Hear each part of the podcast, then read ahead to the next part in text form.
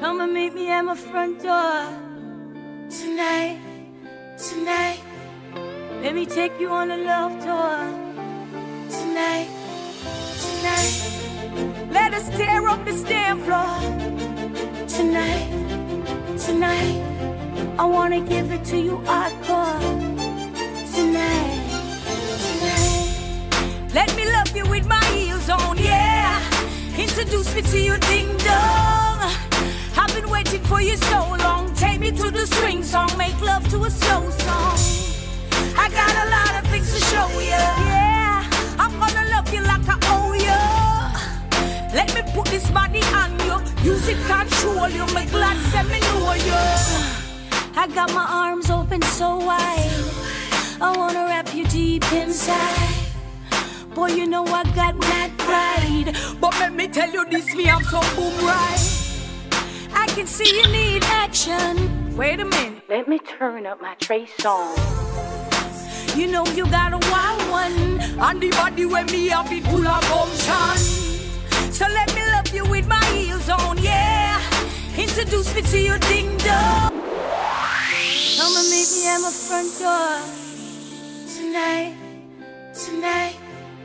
Let me take you on a love tour tonight, tonight. Let us tear up the stand floor tonight, tonight. I wanna give it to you hardcore tonight, tonight. Let me love you with my heels on, yeah. Introduce me to your ding dong. I've been waiting for you so long. Take me to the swing song, make love to a slow song. I got a lot of things to show you. Yeah, I'm gonna love you like I you. Let me put this body on you. Use it The one and only Lady Saw. I know, I know, she's now Sister Marion, but in my mind, she will forever remain Lady Saw. Oh, you know I got mad pride, but let me tell you this, me I'm so boom right.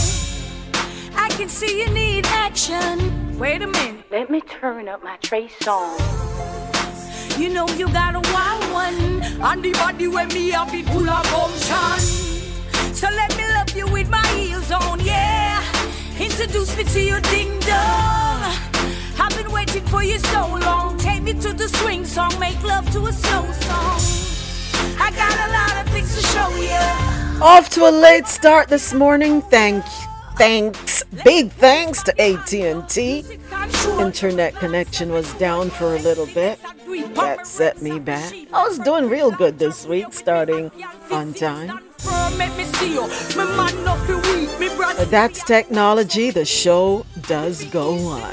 Pocket come beat me up bad. Me know say you no nothing, so show me where you at. I need to try and invent my own internet. my own internet connection. Let me love you with my heels on, yeah. Introduce me to your ding dong. I've been waiting for you so long. Take me to the swing. Happy Thursday. We're almost there, folks. Almost to Friday, almost to the weekend.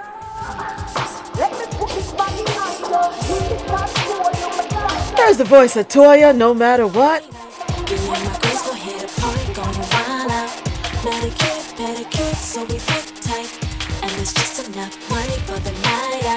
Now it's time that we go hop up in my six foot. Drop top down, headed for the disco. Got a lot of stories coming up for you today. If we go, we don't care, cause we're still gonna have a good time. It's Friday. Got a lot going on in the Caribbean corner. Well, not too much of the Caribbean corner because I've been set back this morning. But we have some stories out of the Caribbean corner from the international scene. Of course, stories out of North America. Business and tech, health and science,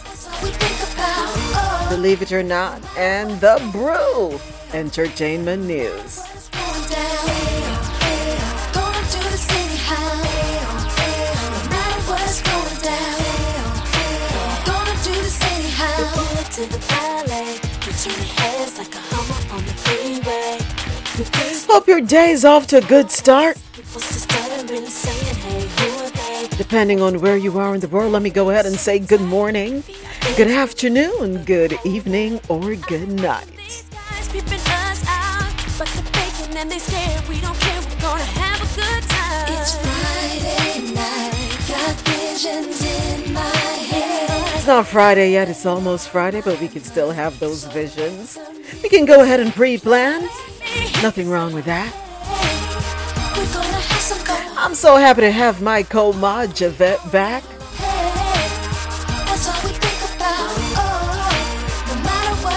One thing I'm going to ask Javette to stop doing is lying. Lying to me, lying to us about her age.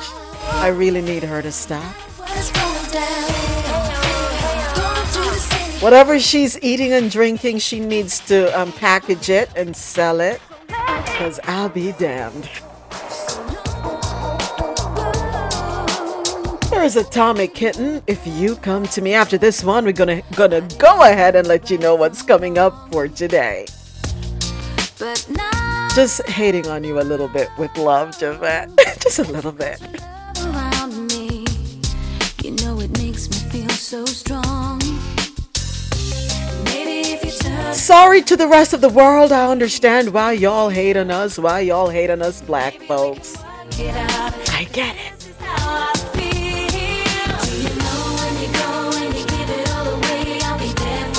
I love this one. So you know, whenever I say I love something, you know what that means, of course, right?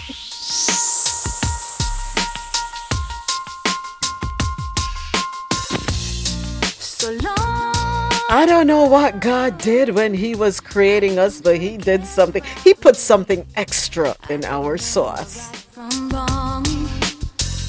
We don't age, not at all.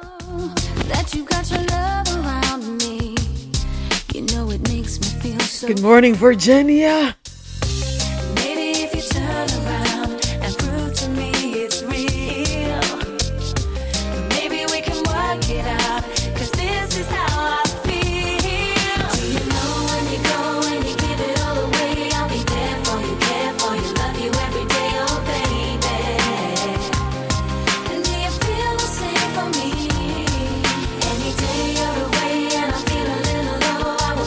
morning, if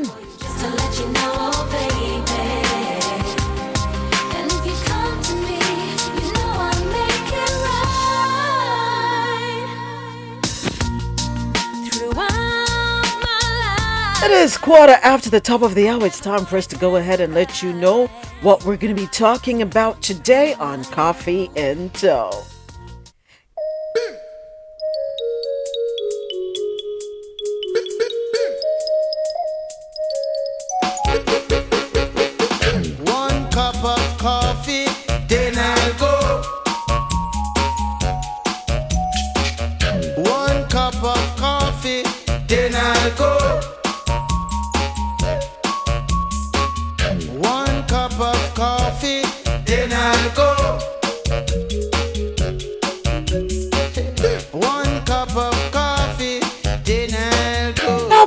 Good morning. Good morning. Good morning. Good morning to all of our listeners around the world logged on to the Quality Music Zone, QMZRadio.com, and JahknoRadio.com. Of course, I gotta say good morning to my studio audience, courtesy of Clubhouse. It is Thursday, March 30, 2023. Hashtag TBT Throwback Thursday. Thank you so much for joining me and tuning in to Coffee in Toe. World News on the Go. We do this every Monday through Friday, starting at 9 a.m. to 1 p.m. Eastern. This is where I read the news and we share our views. The beauty about it is that you don't have to stop. You can listen while on the go. Coffee and Tow. Remember to follow me on TikTok, Moments with Me Media, on Instagram, Moments underscore with underscore me underscore media, and on Twitter, Me Media Moments. And the mean everything is MI. And here's we have, here's what we have. I'm already in weekend mode. Here is what we have coming up for you today out of the Caribbean corner. Uh, U.S. increases visa processing fees. Professor Shepherd says UK newspaper apology for slavery significant. Out of Jamaica Integrity Commission, both Holness reports were submitted simultaneously.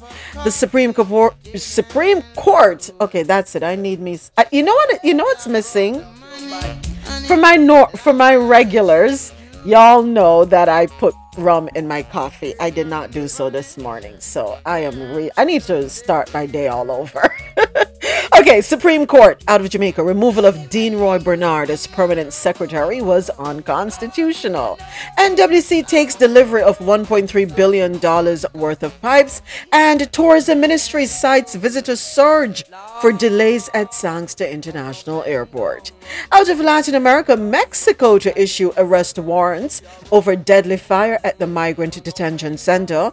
On the international scene, Taiwan's president arrives in the U.S. amid warnings from China, and Russia detains a Wall Street Journal reporter, accuses him of espionage. Zimbabweans outraged by Al Jazeera's expose on gold smuggling elite. And the US says Credit Suisse violated deal on rich clients tax evasion. In stories out of North America, seven officers and nurse charged with involuntary manslaughter in the 2020 killing of a man in police custody in Los Angeles County. Another train derailment. Huh. Homes have been evacuated after train carrying ethanol derails and catches fire in Minnesota. And we're going to have to rely on the news from TikTok. You know, folks on the ground for that. Uh, Arizona governor's aide resigns after controversial tweet. Sacramento will rename a skate park after its former resident, Tyre Nichols. And the Biden administration sells oil and gas leases in the Gulf of Mexico. In business and tech news, the Republican Senator Rand Paul blocks bid to ban TikTok in the United States. Ooh, I'm loving the news. We're going to talk about the states with the highest and lowest tax burdens. We're going to break that down for you. And tech leaders are urging a pause in the out of control artificial intelligence race. We have some health and science news. Um, the FDA approves the first over the counter version of opioid overdose antidote, Narcan. And believe it or not, news, a sp- I'm sorry. You know, I need to get control of myself. I really need to get control of myself. But in believe it or not news, serial sperm donor sued for increasing incest risk after fathering 550 children. Lord help me. Ah, in the brew, entertainment news. Manhattan grand jury is investigating Donald Trump in Stormy Daniels' hush money probe, sent to month long break. So I really I want to touch on something real quick. Um yesterday i was in a space on clubhouse in the evening i was busy in the kitchen I, I wanted to jump up on the stage but you know for some reason i don't know what it is about my kitchen that the connection the reception is really bad so and plus i was making a lot of noise with pots and pans and blenders and all of that but i was in a room that is hosted by um, one of my very um, what should I say, committed supporters, Fabian Lyon. He has a space on Clubhouse um, called Game Changers with Fabian Lyon. And they were talking about the effects of um, social media when it comes to our mental health. And there was one young lady who made a very valid point. We are very focused on the effects of social media um, when it comes to young people. But are we thinking about older folks, middle agers like myself?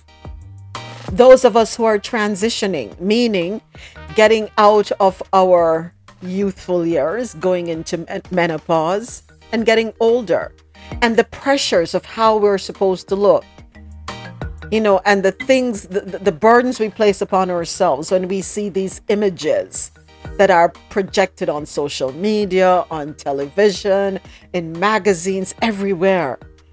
And then you, you see yourself starting to age and you're like, oh my gosh, what's going on?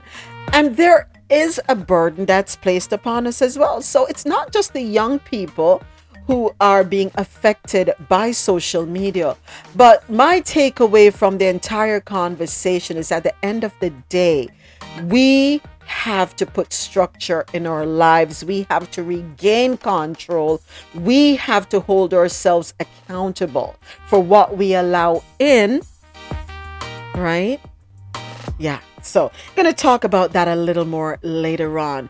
But in the meantime, let's go ahead and get back to a little more music before we get into the details. And as always, great conversation. Thank you so much for tuning in to Coffee in Toe World News on the Go. Here's a little bit from Marcia Griffiths featuring Beres Hammond.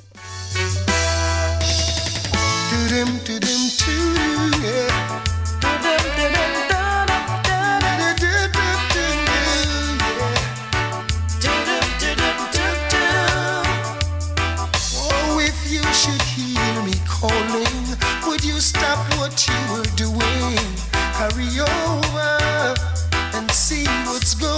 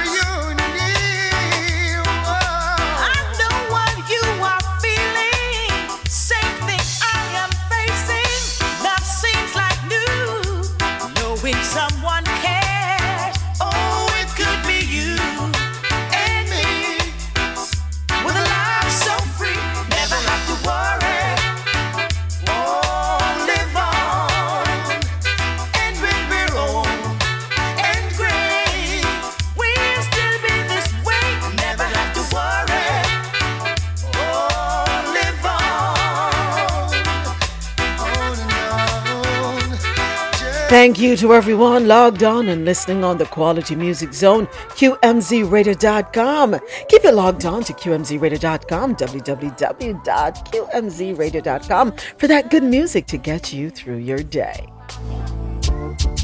Here's Whitney Houston. My love is your love. And the Lord asked me what I did with my life.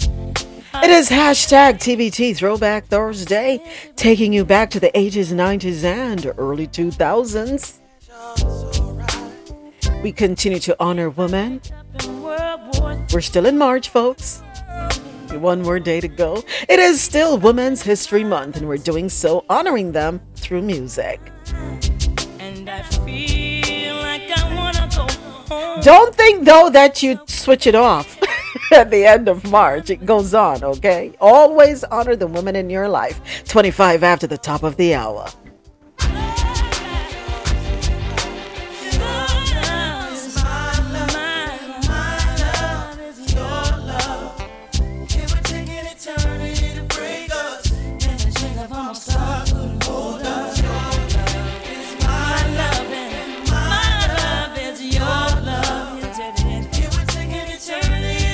Gotta stop for a minute and just be grateful, express my gratitude to my clubhouse family. They always show up and rock out for the four hours. Appreciate you all. If I lose my fame and fortune, really don't matter. And I'm homeless on the street, on the street, Lord, Lord. and I'm sleeping in Grand Central Station. Okay. It's okay if you're sleeping with me.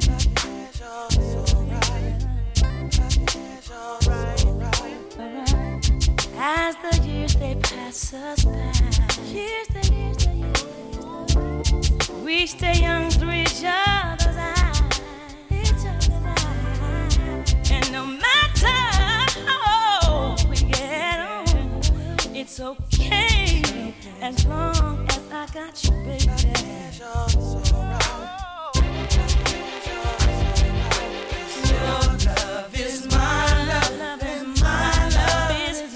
Got one more track before we get into business. Thank you to everyone Logged on to JahknoRadio.com, that non-stop party vibe internet station. J A H K N O. Download the app. It is available in your Apple and Google Play stores. Jahkno Radio, take us on the go.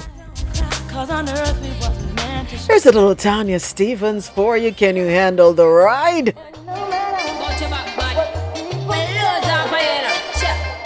You're gonna angle the ride. See, they know you're gone on the broadside. Hold on your head from me, you want hide. Hit the curb and all a slip and a slide. I'ma say, tell your friend them you're wicked and brutal. But now you end up in a hospital. Talk about too much, girl, you kill. You never stop till you write your own will. Now you are gonna doctor for pill. You should have hear when me tell you fetching you couldn't angle the ride. Sit there now you gone on the broadside. Hold on your head from me you wide. Hit the curb and all a slip and a slide. I'ma say, me tell you say you shouldn't mess with this filly. Cause anything cross me border me kill it. But you never want listen to me warning. You couldn't even budge in the morning. Pon the street in my boat so him dread. Pon the work and drop down dead. Him gonna angle the ride. See it, they know you gone pon the broadside. Hold on your head from me, you want hide. Hit the curb and all a slip and a slide. I want my friend, you couldn't angle the ride. See it, they know you gone pon the broadside. Hold on your head from me, you want hide. Hit the curb and all a slip and a slide. I'ma say, big up all topless and God bless crew. Cause the girl them not stop cry for you. All roses and no fish man. Come down with your thing in your hand. Man from Portmore and man from Spain. You never yet hear your girl complain, say you no angle the ride. See they know them gone on the broadside. Hold on your head from me, you hide. Hit the curb and all a slip on a slide. I'ma say, tell your friend them you wicked and brutal. But now you end up in a hospital. Talk about too much girl you kill.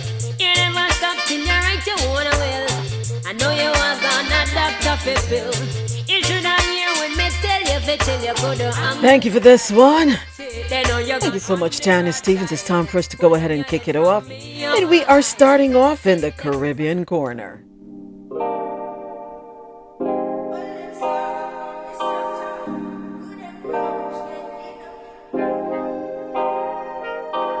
Thank you once again to everyone listening on QMZRadio.com, JahknoRadio.com, and everyone here with me on Clubhouse.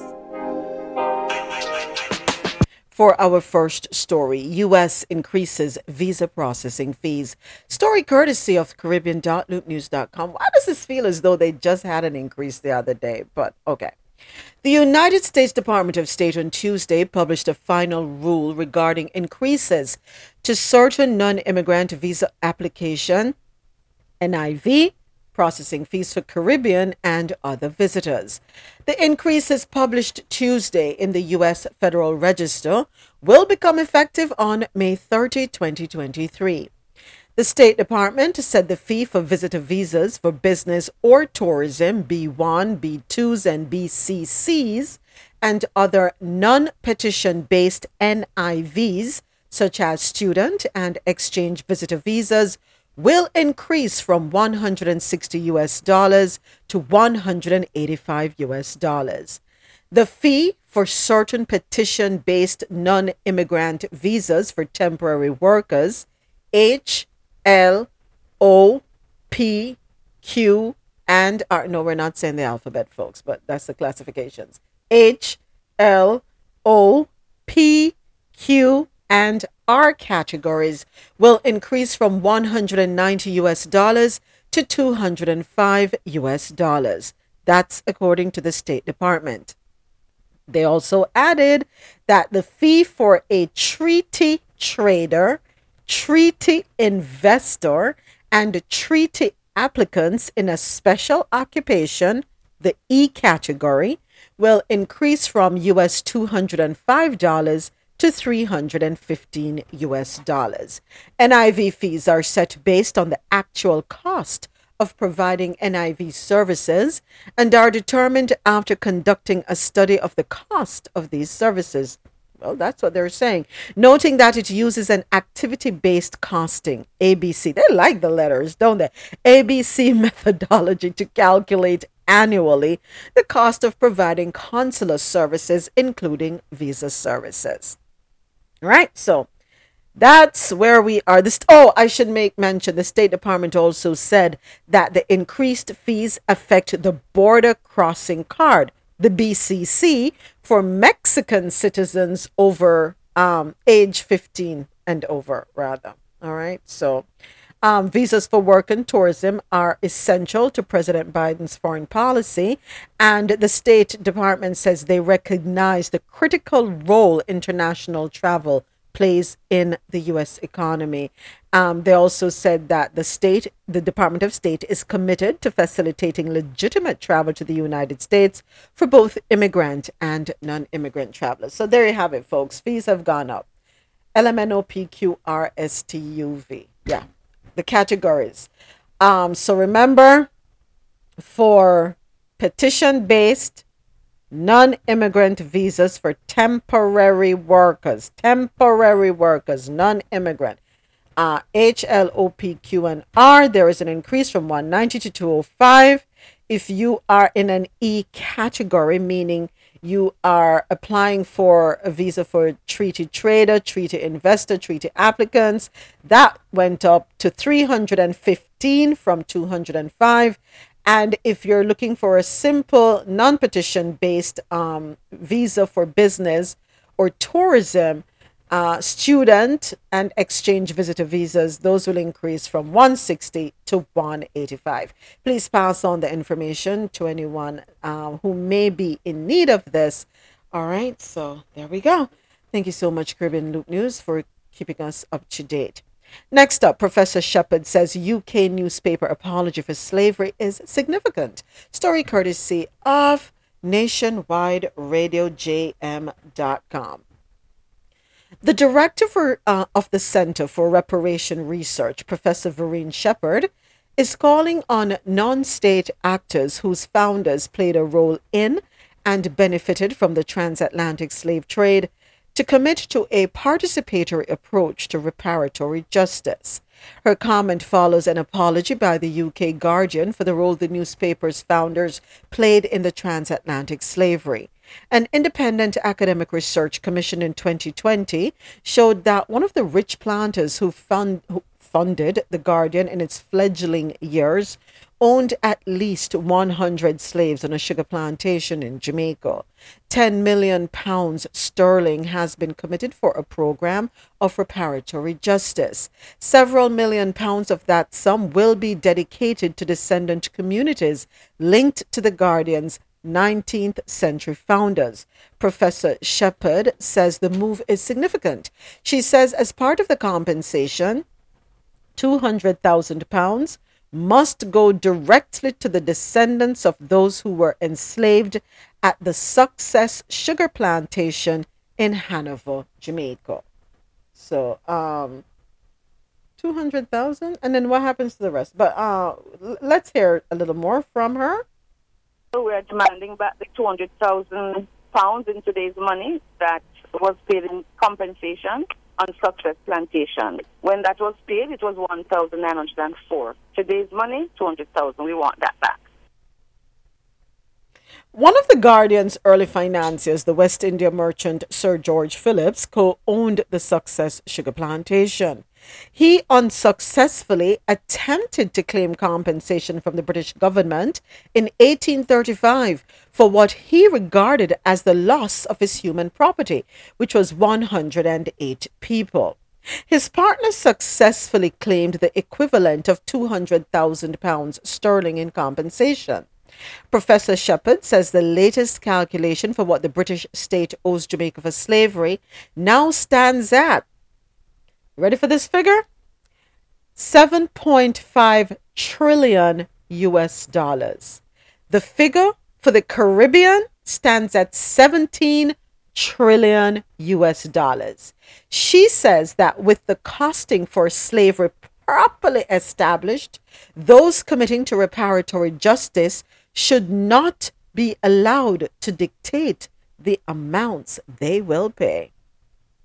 What we must do, though, is not allow these non-state actors or even the state to dictate what they will pay. Mm-hmm. So it should we be participatory. We must decide exactly. And this is what I notice happening. You know, the Trevelyan's and the Church of England and every, and all of them are coming forward, which is great. But they are the ones deciding. But we have a bill. We have a calculation about what they owe.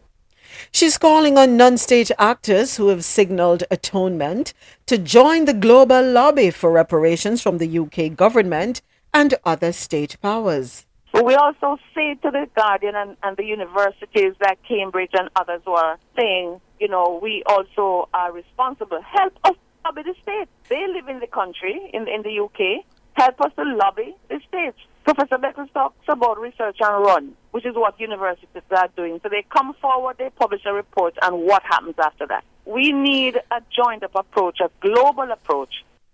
All right. So the entire Caribbean, based on calculations in today's money, is owed $17 trillion US in reparations. Jamaica is owed 7.5 trillion US dollars. All right, well, here's here are some recommendations because I know what's going to happen. They're not going to shell out the money. All right? They're not going to shell it out. So here's what I can recommend.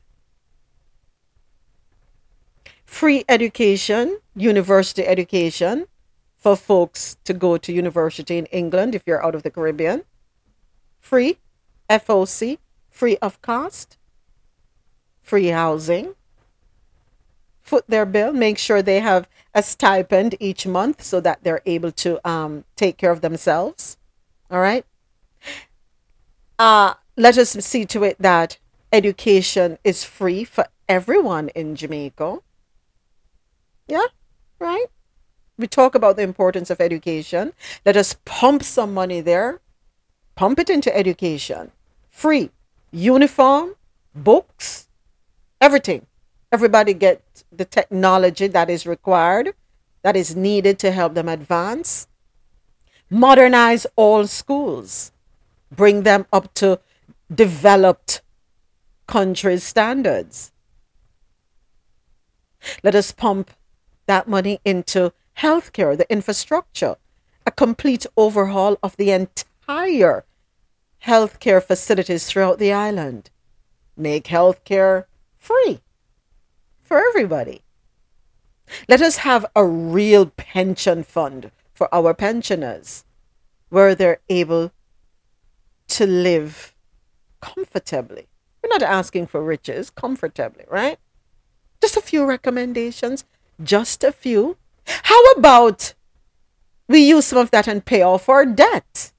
Whatever debt is owed, whatever debt is owed to any financial body, let us go ahead and clear that debt, right? Because I know there is going to be still, even though a sum has been tabulated, there are still going to be discrepancies as to how to disperse this to the people of the island. So I'm giving suggestions. Let because we want to see that there is effective change, infrastructural change as it relates to education and healthcare. That way, when, when we bring things up to par, developed countries will no longer be as attractive for those who reside in the developing countries. Just a few thoughts, and I'm sure there are many more good suggestions. But I want to scroll back up where she said, as part of the compensation, £200,000 must go directly to the descendants of those who were enslaved at the Success Sugar Plantation in Hanover. I find the sum a little off, and here's why I'm saying that, right? Let's go back. An independent academic research commission in 2020 showed that one of the rich planters who funded The Guardian in its fledgling years owned at least 108 slaves on a sugar plantation in Jamaica. So let's hold on 108 slaves. So, about how many descendants are we talking about? All right. You know, children, you, you, we all know how that go already. 10 billion, 10 million pounds has been committed for a program of reparatory justice.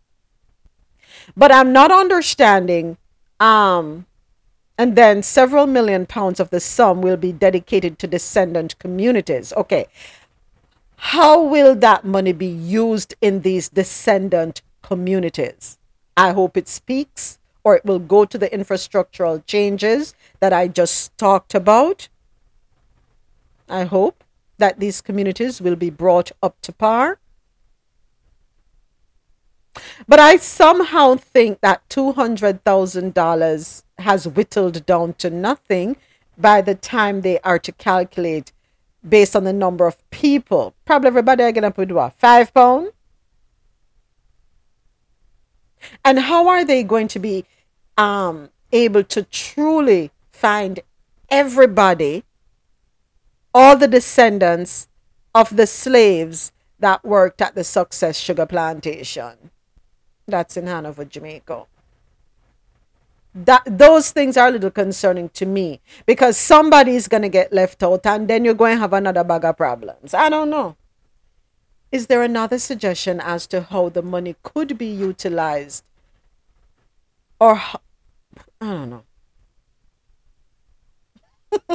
Javette has the question sign at the exclamation.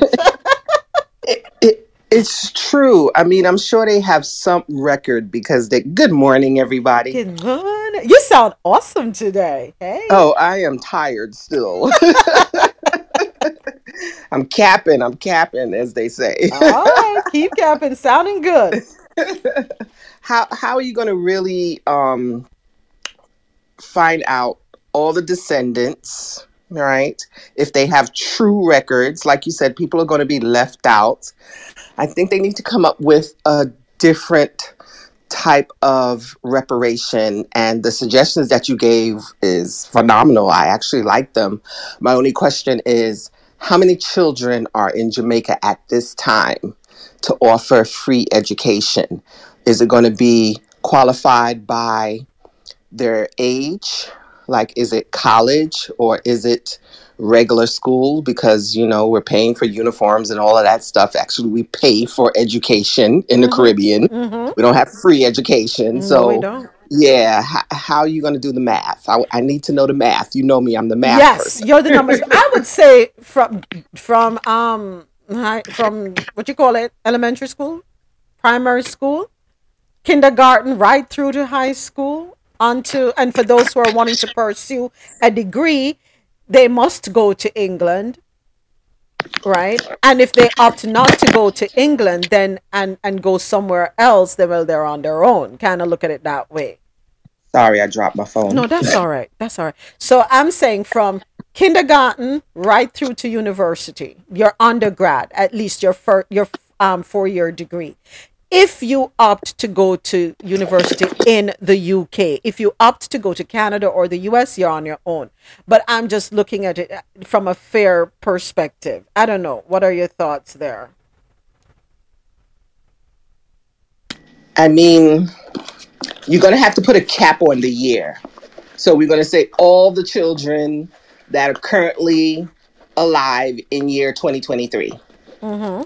and cap it because, you know, every year we have more children. So somewhere along the line, you're going to have to cap it.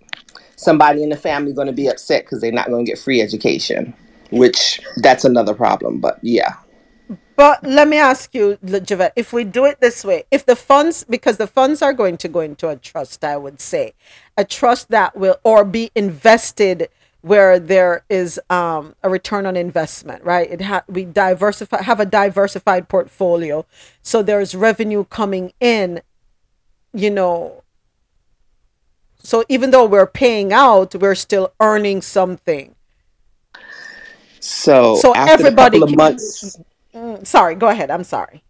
no, you can finish. No, so that going forward, it just keeps going. You know what I mean?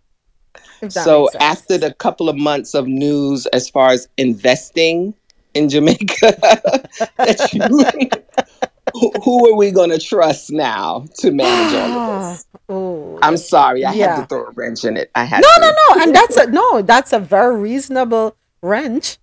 That's the, we have to think we have to think about all of that. Definitely. More brainstorming is needed and I mean, I'm sure there are others who will have great suggestions. We just want to hear them. You know, because right now we're rambling.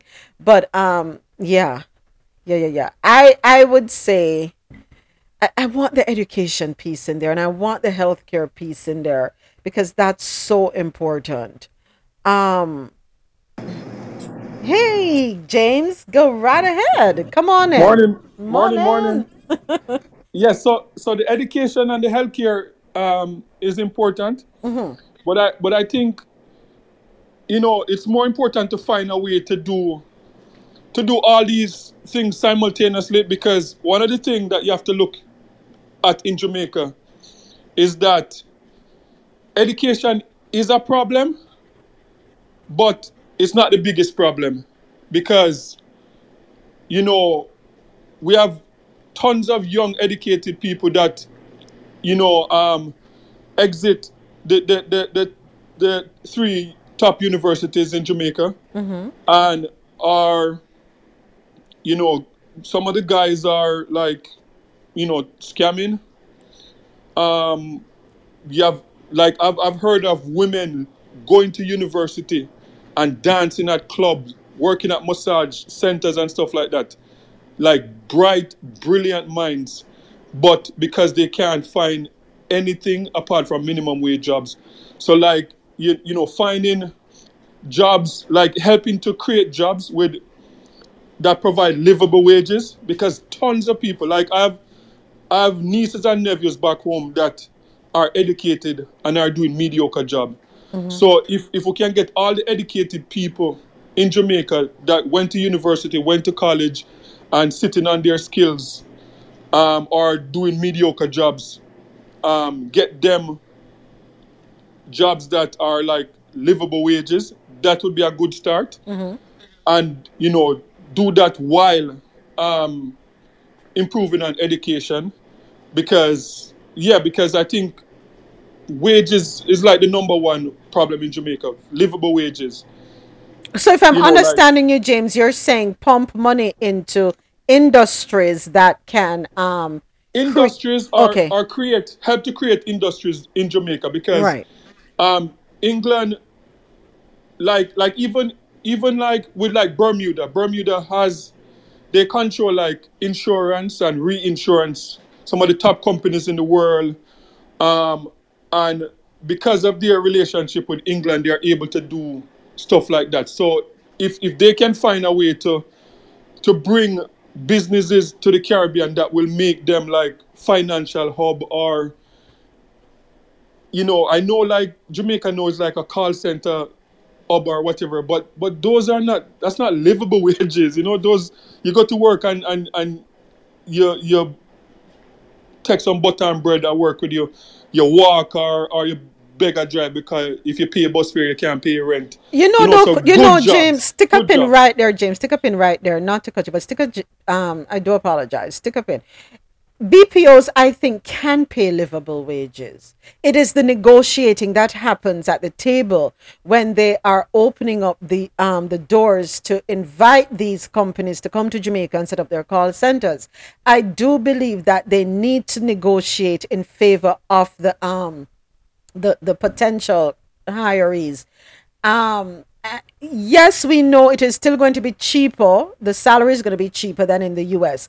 For example, in the U.S., you might be paying eighteen dollars an hour for for a call center rep, right? And in Jamaica, you want to give them five dollars an hour. I I would say make it fair step it up to at least ten dollars an hour or twelve dollars an hour, right? And if you ask me, I don't probably bring it up to fifteen, make it three dollars less. And the reason why I'm saying that, um, I understand that in the US companies are as a matter of fact, you know, they can match the damn salary. Let, let me let me let me scratch that. They can match the salary because it will actually cost them less to pay the salary at the same rate in Jamaica versus in the States, for example, where they they don't have to pay, they're not subsidizing health insurance costs, right? Them not have to worry about that. Or if they're going to pay, say, $15 an hour, the additional $3 an hour goes to the BPO center there so they can have a lunch room facilities, something set up, have buses probably that can, if people don't have vehicles, they can bus them to um, bus stops or whatever. I'm just thinking here outside the box in my utopian world. But um, good morning, Apple.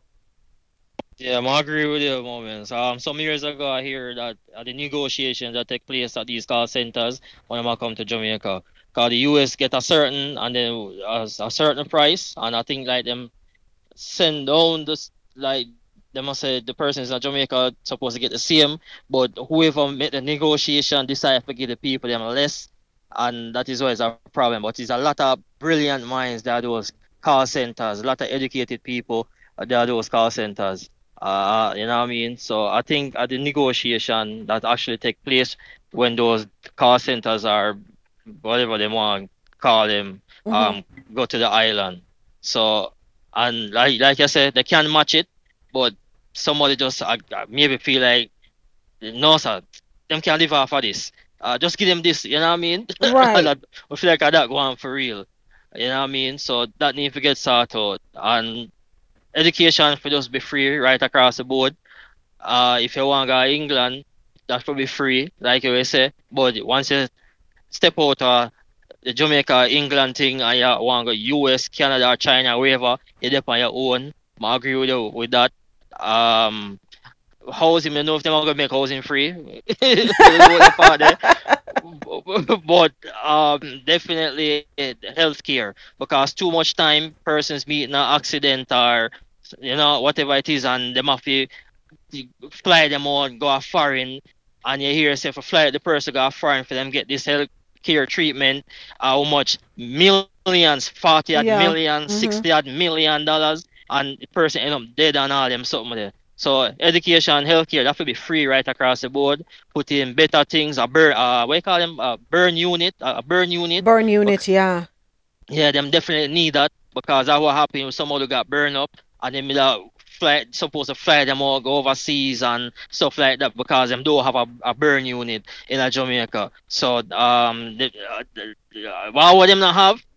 Them need to have that the technology. I think them say some other machine, the, only machine um breakdown um for whatever uh, some kind of cancer treatment or something like that breakdown and all kind of something. You know what I mean? So all them something they, when it come to the healthcare, all them something just need to revamp and have all of those features so that whenever these incident happens, um nobody not feel wait on no millions of dollars to get fly out go get sorted out. Them can get sorted out right then and there uh, and nobody have to worry about paying off million um multi million dollar um uh, Bill, yeah, yeah. you know what I mean? Yeah. So I agree with you upon that. Thank you, Because when you feel like them a go um chill out the money, like we see what take place in uh, San Fran, uh, uh, California. California, Oh, they- yeah. Where them a say, oh no, don't give them, don't give them, don't black people no five million dollar each and all them something there. But hold on, People Afro. They are revisiting it, you know. They are revisiting that. Can I jump in here? Because people them uh, because people me a come uh, oh, like, uh, Queen Chabet me a come last thing because people are say yo uh, we not speak for all black people who the hell put you the guys in charge of black people so Mhm. them have to revisit that you know what I Mhm, mean mhm. but yeah I land there uh, go through Queen Chabet Thank you so much, Afro. Thank you for your points. Go ahead, Javette.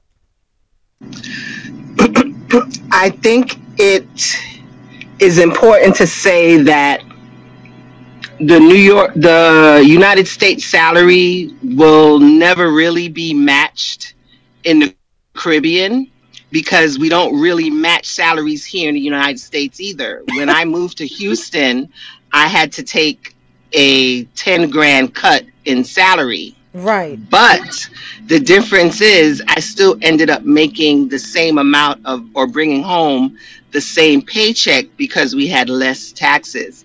But I don't think that they can ever match the US salary, but I do agree that they can increase it at least by a specific percentage than where they're at now.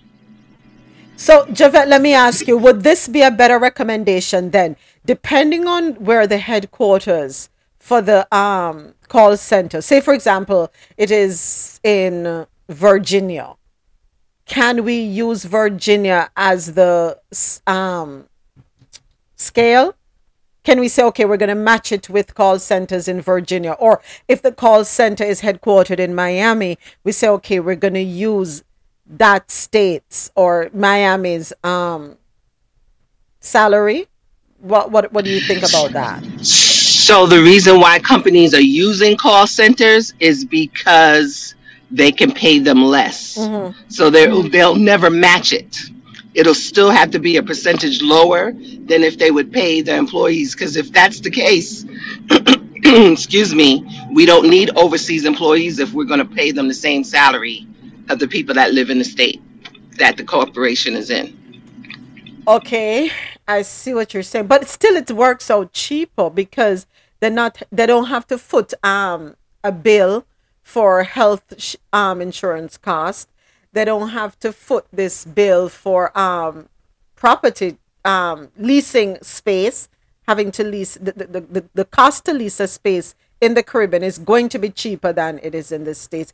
Um, the overheads are going to be less. I'm just trying to think. Okay, so let us say they don't match it at $18. Let's say them go $3 lower. But you're right, a percentage.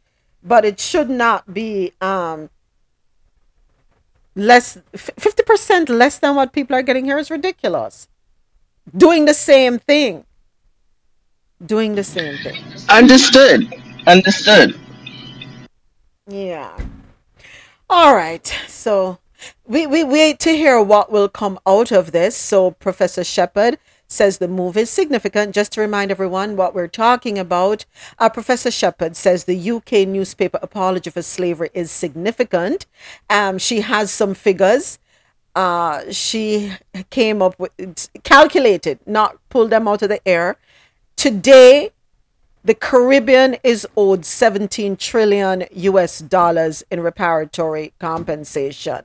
Jamaica is owed 7.5 trillion US dollars. Right now, she's saying $200,000 must be disbursed to the descendants of the those who were enslaved at the Success Sugar Plantation in Hanover, Jamaica. I question that amount and I question the significance of that because, as I was saying, as we were talking, people are going to left out because how many descendants are there? That two hundred thousand dollars might just whittle down to five pounds per, or yeah, two hundred thousand pounds. Sorry, might just whittle down to five pounds per person when everything is said and done. So um, I'm saying let us push for money to be pumped into, you know, education, healthcare. James brought up the point about better salaries via creating better opportunities in the country. All right, so thank No, you. I agree with that too, James. Yes, yes. All right. Thank you, everyone, for your input, Afo, James, and um, Javette. Next up, Integrity Commission. Uh, both Holness reports were submitted simultaneously. Story courtesy of Nationwide Radio JM. The Integrity Commission on Wednesday revealed that a, that a summary of their ruling that Prime Minister Andrew Holness had no case to answer where a potential conflict of interest breach was concerned was indeed sent to the Parliament. However, the letter was recalled shortly after. The revelation came as officials of the Commission were grilled by members of a parliamentary oversight committee. Robian Williams is here to tell us more. Where are you, Robian Williams? Where are you? Come on through.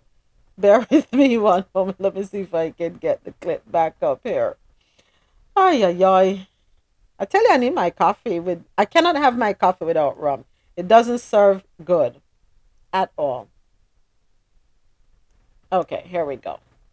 Opposition MP Julian Robinson was shocked to hear from the Director of Corruption Prosecution, Keisha Prince Kameka, that a summary of her ruling confirming that the Prime Minister had no case to answer was submitted along with the report by way of a cover letter. In, just for clarity, indicating that the matter was referred and the DCP had indicated there was she would not pursue a prosecution.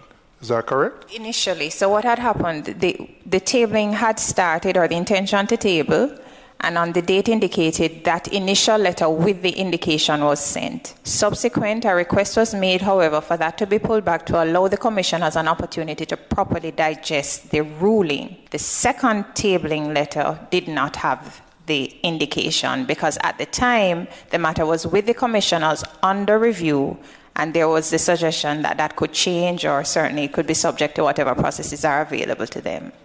That letter, if tabled, could have saved Prime Minister Holness and by extension the country a great deal of embarrassment. It was further revealed by the Commission's Executive Director, Greg Christie, that these letters are never tabled alongside the report. This statement put Parliamentary Clerk Valrie Curtis in the firing line. Miss Curtis defended her actions, noting that her job ends after a copy of such letters is provided to the Senate President, House Speaker, and the Library of Parliament. And that cover letter is laid on the table with the report, but it is not it, it, the report of that, and we, we don't say and a cover letter stating X, Y, Z, but it is there because we get one copy. I get a copy, the Speaker gets a copy, the President gets a copy. They would peruse that, and um, I wait on them to say to sign off on table. So, and we don't generally copy them. Members may ask for a copy, but the, the letter is not read out in Parliament.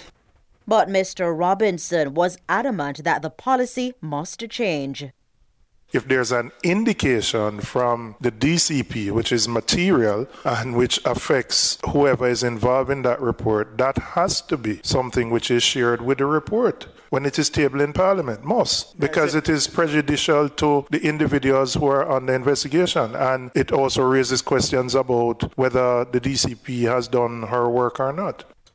Mr. Christie says the Commission would breach its enabling legislation if it acted to table rulings simultaneously with reports. But he says the Commission would have no objection if the Parliament, unhappy with the current arrangement, acted to amend the law. Well, we have had an issue in terms of how we address rulings. The fact is that the Commission is committed to having the Parliament adjust the law to come about, come up with a resolution to the issue. So if it is that the Parliament deems that the most appropriate resolution is to have the report tabled simultaneously with the ruling, the Commission has absolutely no objection to it. And uh, uh, the Chairman Seymour Panton has asked me to indicate that. So, you know, we are ad idem with you, uh, Chair, with that particular matter. Robian Williams for Nationwide News. Opposition MP Julian Robinson was shocked to hear from the Director of Corruption Prosecution, Keisha Prince Kameka, that a summary of her ruling confirming that the Prime Minister had no case to answer was submitted along with the report by a way of a cover letter. Next up, Supreme Court removal of Dean Roy Bernard as permanent secretary was unconstitutional. Okay. All right. Uh, story courtesy of Nationwide Radio JM. The Supreme Court has ruled that Dean Roy Bernard be reinstated as a permanent secretary. The ruling was handed down Wednesday morning by a three judge panel. The judges found that the 2019 recommendation by Prime Minister Andrew Holness for the Governor General to transfer Mr. Bernard from his post as permanent secretary in the Education Ministry to Director General in the Ministry of Finance and the Public Service was unconstitutional null, void, and of no legal effect. Bernard's reassignment came amid a scandal at the Caribbean Maritime University, CMU, which implicated then Education Minister Ruel Reid. Ricardo Brooks has been reading the 64 page ruling. Justices Lorna Shelly Williams, Sonia Wint Blair, and Tara Carr were unanimous in their finding that the purported transfer of Dean Roy Bernard from his post of permanent secretary to the designation of director general offended the Jamaican constitution. The state had argued that Mr. Bernard was transferred to the finance ministry with the designation of director general. But Justice Shelly Williams, in an opinion shared by Justice Carr, found that the post of director general does not exist in the staff orders of the Civil Service of Jamaica. They also found that such a post was not created by the Jamaican Constitution. The judges say the post was created in 2020 without a requisite job description. The judges say it was therefore impossible to transfer Mr. Bernard to a post that did not exist, albeit with an equal salary. Writing for herself and Justice Carr, Justice Shelly Williams noted that as Mr. Bernard was taking instructions from the financial secretary, who functions as the permanent secretary in the finance ministry, he was subject to the authority of a permanent secretary and therefore not in charge of a ministry of government as mandated by Section 93 of the Constitution. The judges have given three months for Bernard to be reinstated as a permanent secretary. The judges did not, however, mandate that he be reinstated at the Fayval Williams led Education Ministry. The judges rejected Mr. Bernard's argument that the Governor General did not have the power to reassign permanent secretaries on the advice of the Prime Minister. The judges ruled that such a finding would have led to absurdity, as the Prime Minister reserves the right and power to reorganize the government as the need may arise. The judges say such a reorganization would necessitate the reassignment of permanent secretaries. Writing for herself, Justice Wint Blair held that the treatment of Mr. Bernard was a breach of the principle of natural justice. She was alone in that finding, as Justices Shelly Williams and Carr found that Mr. Bernard had no legitimate expectation that he could not be transferred. They also found that the transfer did not constitute a demotion, as there was no loss in salary or disciplinary sanction. Attorney for Mr. Bernard, Mark Williams, has hailed the ruling as an act of justice. Justice is served. That's my reaction. Um, I think the court, well, the court found that the transfer was unconstitutional, which is the, the was the main purpose of the suit before the court. So um, that that's that was the finding and the ruling. Despite the court not mandating that his client be reinstated in the education ministry, Mr. Williams says he's hopeful. It's not immediately clear whether the government will appeal the ruling. So we expect that he will be put in a post of permanent secretary within three months. Um, I'm hopeful that it will be the Ministry of Education, uh, but yeah, um, as I said, that's uh, that's a discretion that the government has and a power that's given under the Constitution. Ricardo Brooks for Nationwide News. So this happens so long ago. Well, long ago in my mind what I'm trying to understand, I need to be refreshed. What was his role, if there was any, in the corruption that happened um, involving Ruel Reid, who was at the time Minister of um, Edu- Minister of Education? Am I right? Yeah, he was the Education Minister at the time. Um, what was his role? Why was he reassigned? Was it that he had some knowledge of what was going on, but did not um, report it? Why was he transferred? So I have to go on. Go ahead, um, James. Go right ahead. Yeah, no, I remember there's a lot of money going missing, a lot of questionable spending Mm-hmm. um, at the time, and I, you know, because Ruel Reid and you know they're at the top. So like once stuff like that is going on, then you have to remove them, right? Um, but my thinking is that my gosh, like Jamaica is the best place in the world to be a politician. like, like I always like in, cause I, I follow like America politics, Canadian politics, and I always wonder like why do, why do people go into politics in North America? Because like in Toronto, like we had a mayor that was working in the private sector, and he, I think he was making like five million dollars a year. Um, and he left his job to run for mayor, and became the mayor and started making like two hundred and fifty thousand dollars a year. And I'm like, why? I don't like. Why would you leave a five million dollar job a year for a two hundred and fifty thousand dollar job per year? Never understood it, because like he just got kicked out of office the other day because he was cheating on his wife.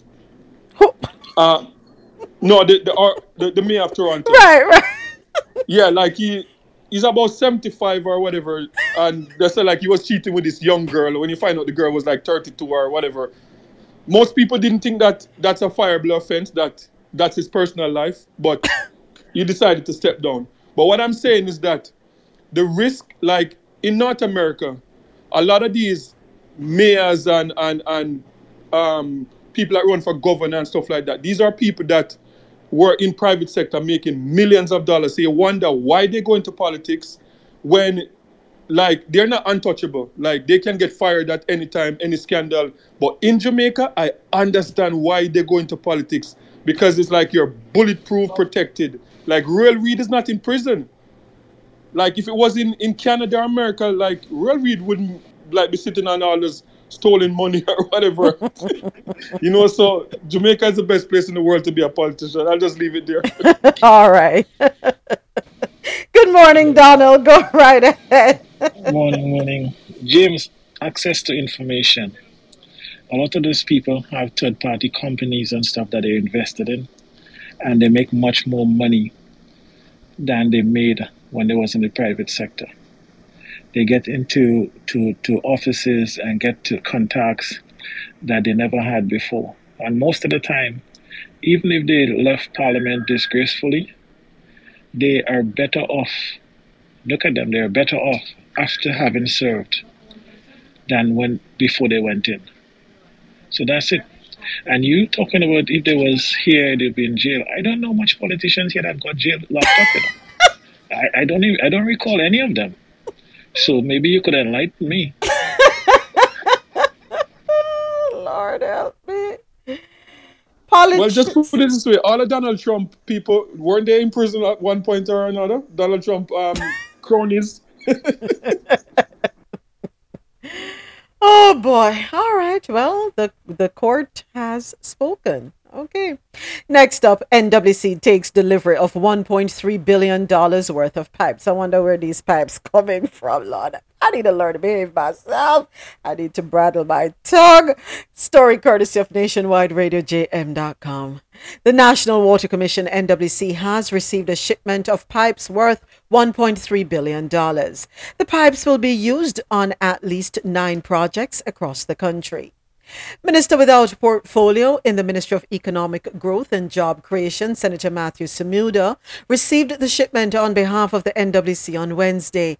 Minister Samuda says the delivery of the shipment takes the country closer to the implementation of improvement projects that will directly benefit thousands of Jamaicans in both urban and rural communities. Among those projects are the Greater Mandeville Water Supply Improvement Project, the Hounslow Water Supply, which is Hopewell to Billy's Bay, Treasure Beach, Fort Charles Road, that pipeline in St. Elizabeth, and the Minard Well to Minard Relift in Brownstown, St. Ann. The pipes will also be used for the Whitehall Water Supply Project in St. Thomas, the Stanton Terrace to Moresco Road Pipeline Project in Kingston and St. Andrew, the Ferry to Rock Pond Project in St. Andrew, and the Miami Bay to St. Ann's Bay Project in St. Ann. In addition, pipes from the shipment will be used in the Malines Washington Boulevard to Dunrobin Avenue, Constant Spring Road project in St. Andrew, and Oracabessa Hamilton Mountain project in St. Mary. Minister Samuda says the NWC is working to complete projects valued at $7 billion. Can I know where these pipes are coming from, please? Them not tell me that after we talk about the people them go to. They're not gonna let us know where these pipes are coming from. I want to know where the pipes are coming from. That's,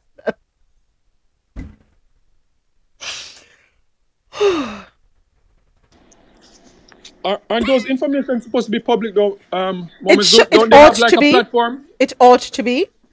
Well, I think I think I think I heard they say that they have like the if you go on the is it JIS or one of those access to information website, Uh-huh. you should be able to pick up um stuff that's in government. So make we go on this so then. Okay. Yeah. So let's see if Jimmy. Okay, let, let's do a little digging because I would like to know exactly where are these pipes coming from. I'm sorry, I don't care what you want to say about me. I really don't care. Maybe they're coming from Texas. you gonna leave Javette alone? Virginia says, "Who has the pipes?" I don't need for me able to say, I don't have no behavior. I'm gonna tell you something. I hope nobody from the government of Jamaica listens to us. They're gonna be sick of us. Okay, every story I am digging. Okay, a large ductile, the large ductile iron pipes uh, were produced, were procured and delivered by the contractor Derek A. Gibson Limited. Uh, hold on, hold on. I just want to know okay the, the commitment of the government. Okay, no one that back up somewhere. Um, they came in in the Kingston Wharves. Okay, back up somewhere. I just want to know where these pipes are coming from. Okay. oh Lord. Oh boy. Um. Why we can't find James? Why we can't find no? we got to see You, James. you- you know what I'm taking from that story too? Like I didn't know that like politicians can pass down um their political office to their kids too. Cause huh? Listening listening politics from the other day. Samuda? Like, all the names that I'm hearing like, I'm like, did I'm like, isn't that person dead? Bartlett. But then the no, first name is different. Charles. um, hold on, hold on, hold on. There's another one. Oh my gosh, there's another one.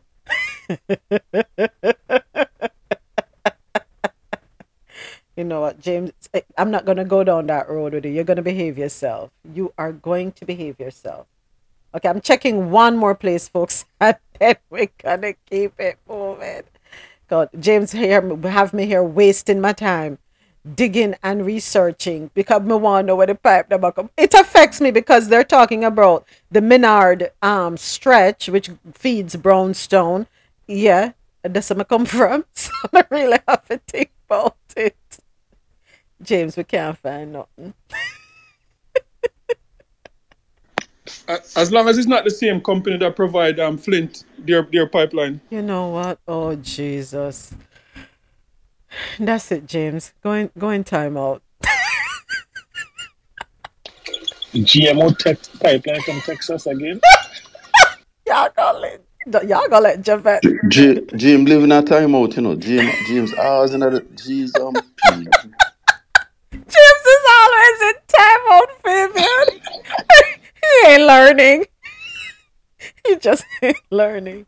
All right, we're gonna we'll hear more, James. James, have a serious digging. For, we have some serious digging to but how? It, how? No, it is funny. I know we shredded them to pieces yesterday when we were talking about the goat. Somebody must have been listening and said, listen, no make nobody know where them pipe here come from because you have some people out there them only look for complain and make trouble. It's alright. Somebody gotta keep y'all on your toes. Go ahead, Fabian. Moments, me can't understand this, know. First, them import weed at Jamaica. Then them import goat at Jamaica. What is next? People? That don't make no sense. What's going Y'all on here? forgot chickens. Y'all forgot chickens. Please. I can't with these people. I can't. Them so eh, hey, you know what it's gonna get serious, Fabian, when them start import ackee. That's next. Trust me. When you see a coffee, you're absolutely right, Geely. you know, when them start import coffee and ackee and callaloo, it's time to pack up and leave Jamaica.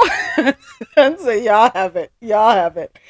Oh gosh, Lord forgive me. Let me behave myself. But you know, James, I am not gonna stop until I get an answer as to where these pipes are coming from. This is very important. Pipes have what? What you say, um, Donald? Like yesterday, the pa- the goat them going to um GMO. GMO pipes GMO pipes from Texas. because we yeah because we getting GMO goats from Texas, and it's six thousand of them. Moment. Yes. Don't we have an insider? Is is it Perry? Is is he the representative for Jamaica? Is it Perry or Oh is it oh, no, somebody else? Peter, Peter Gracie. Peter, Peter, Peter. We need to We need make to a let- list of ma- questions. yes, we need to let him get busy on this. Yes, first. yes. we, we inquiring minds want to know. GMO pipes. Next thing, the water come faster. I do not want to be held in immigration for an obscene length of time when I'm visiting. so I'm gonna stay away from you guys. But but moments as we talk about the goat, I'm surprised. What's his name? Not saying anything. Who that? Um, opposition, education. Um, the the what name? Cause him a goat farmer, you know. Um, Damion Crawford. Damion Crawford. Damon yes. Crawford. He's a good farmer. I wonder if him get some of my goat them too. Man. Maybe. Why must shut up? No, Yeah, because that's no, odd. he do, he do he, he do f- good farming for real. Yeah, that's He does. odd. No, like he's a good Huh. farmer, so like I, I thought he would have been, and he's always on on on Instagram and stuff, and so maybe maybe goat run. He already got his run- kickback. He already got his kickback. Yeah, goat run. I'm telling you something I want to know more about for eat in Jamaica. After how long it take for goats to be ready normally? I'm trying to remember. Uh, and the thing is, the goat they might not even understand patois. Them a go- because, because you, I you- thought you James was in funny? timeout.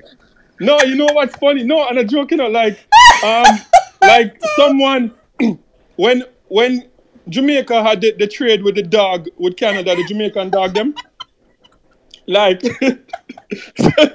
so somebody tell me say them spot them spot a dog and them them, them shot off a dog in a patois and the dog turn on and look so I say I want a Jamaican dog that. Yo, James, yo, you know easy no man. done. But no, but James have a point still because when we adopted the Bichon from the pound, that dog did not a Spanish dog. exactly. It was a Spanish dog. Yeah, took they, no, the back dog, yeah, moments they, they, they understand. Don't, it's not a joke because like I used to work with this guy and his dog. He brought his dog from France, and no matter how we talk to the dog, the dog wouldn't listen because he don't know, he don't know English. And as soon as as soon as the guy speak to him in French, say go sit down in French or come here. No, so them understand. so them go there. No, I, I I go really teach them think you patois. talk still. Oh gosh, hold on, with my water. But- we can't manage say it. it- You know, when James says some things won't help me laugh, you know? But everything, really think my talk still. I'm done. Y'all, listen. Hold on. Whew. The Virginia said the dog is a foreign dog. You know? Okay, y'all behave yourselves. James, time out. Seriously. okay. I. J- I think Jamaica is the best pers- place on the earth. There ain't nowhere like Jamaica for real. I don't know. What are- are our politicians thinking sometimes? Are they thinking sometimes? All right. No, they're not.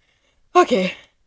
Next up, Tourism Ministry cites visitor surge for delays at Sangster International Airport. Oh Lord, I'm trying to catch my breath. Y'all awful. Um, you know? Let, let me get the clip so the clip can talk while I catch my breath back. uh, things certainly certainly has worsened over the last few months. Uh, we, we have a record uh, travel travel season. Um, the, the numbers are really really significant, and obviously um, there are capacity issues in, in managing thousands of people uh, coming through uh, the airport on a daily basis. Some visitors to the island who arrived through Sangster International Airport early this week have taken to social media to vent their frustration at the long delays in clearing immigration and customs. A few have used TikTok to share their ordeal, claiming it took four hours between the time they deplaned and when they were finally able to exit the airport terminal building. One video, which shows a large crowd inside a packed immigration hall at Sangsters, has been liked over 50,000 times and shared over 20,000 times on TikTok. Senior strategist in the Ministry of Tourism, Delano Seiveright, has blamed the delays on the large number of visitors coming to the island. Not too much, no. That's what that's saying. In any event, too, there are also medium term and long term um, solutions, including the expansion of the airport, which is a work in progress. Uh, and, and we believe construction should start later this year, hopefully, uh, as relates to the expansion of the arrivals hall, the immigration hall, and so on. Excuse me. You know, have a little patience with them, remember? I mean, Bartlett, granted, has been working very hard um, to boost the tourism sector. as we have spoken about it for the past couple of weeks, they have been um, doing very well. Flights are booked to full to capacity. Um, hotels are booked. Airbnbs are booming down there. Excuse me. So it is now for airports authority to catch up. Do what you must. See to it that if you have to pay overtime, you do so to ensure that things can um, move along smoothly. Because a delay, excuse me, of this four hours and the airport AC is not the best. Let's just say that it gets very hot. So um, do some work. Do some work on that. Airports Authority. Oh my gosh, I'm still trying to catch my breath. All right, that story wraps up. excuse me, our um James. I'm gonna send him a doctor bill because yeah, I must send him a doctor bill. All right, we're gonna take another quick break. That story wraps up our stories out of the Caribbean corner.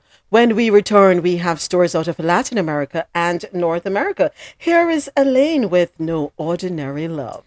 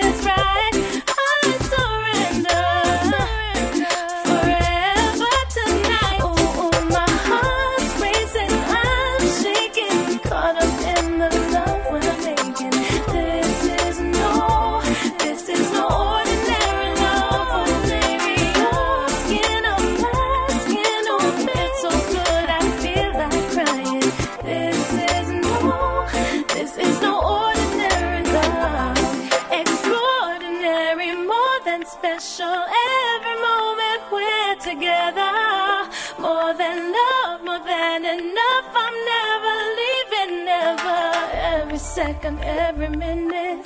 Love and I've fallen in it with you and only you.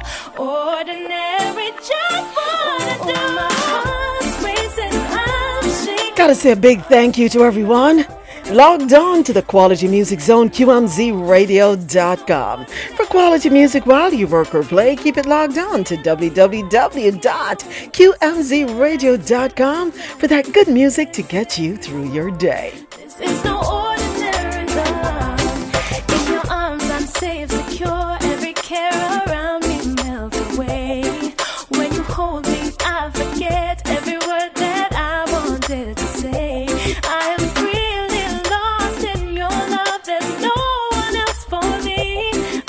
Thank you to everyone logged on to JahknoRadio.com.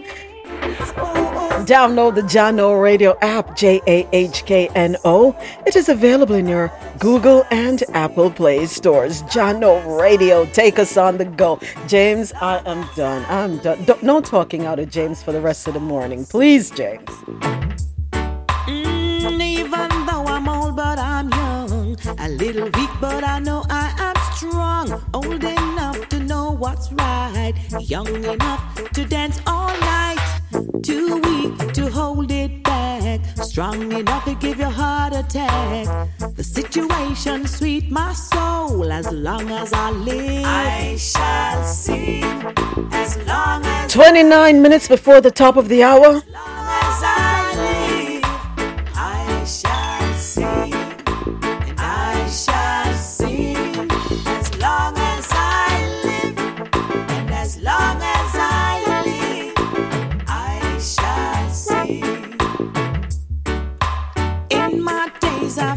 Many faces mm, and been many places. Too late to turn back now. If I do, Jah will strike me down. Yes, I It is hashtag TBT Throwback Thursday. Today's music in retrospect, taking you back to the 80s, 90s, and early 2000s. As long as I You're listening to the voice of Marcia Griffiths. I shall sing. I shall sing. Stand ten toes down on what you believe in. Do not allow anyone to silence you. Fight for what's right. Speak up for what is right. Gonna squeeze in one more. To sing to the world all over. Love message I'll bring. He put on One of our dancehall queens from the 80s. Good seeds we'll sow. I don't care what they do or say. I'll never stop singing. Oh no, no way. Someday I will get my pay. As long as I live, I shall sing. As long as I live, and as long as I live. Here is Queen Patra. Wakaman. As we say, Wakaman. Sweat,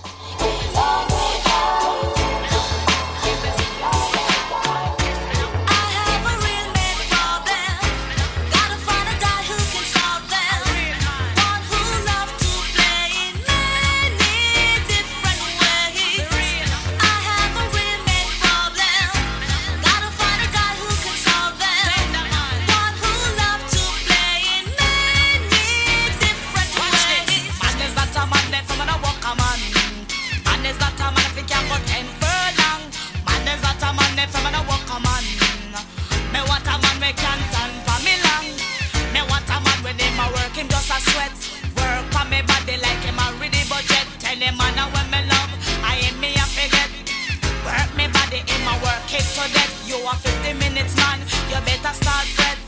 Cause you a cry and you not get nothing yet. Take me body cause you not go regret. And over an hour then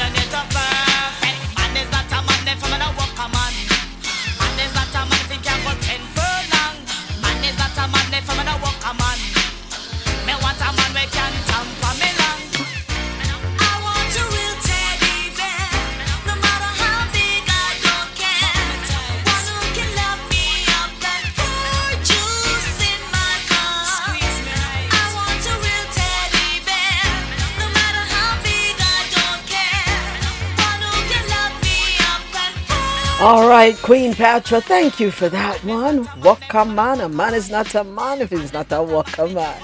All right, it's time for us to get back to business. Getting into the Latin corner.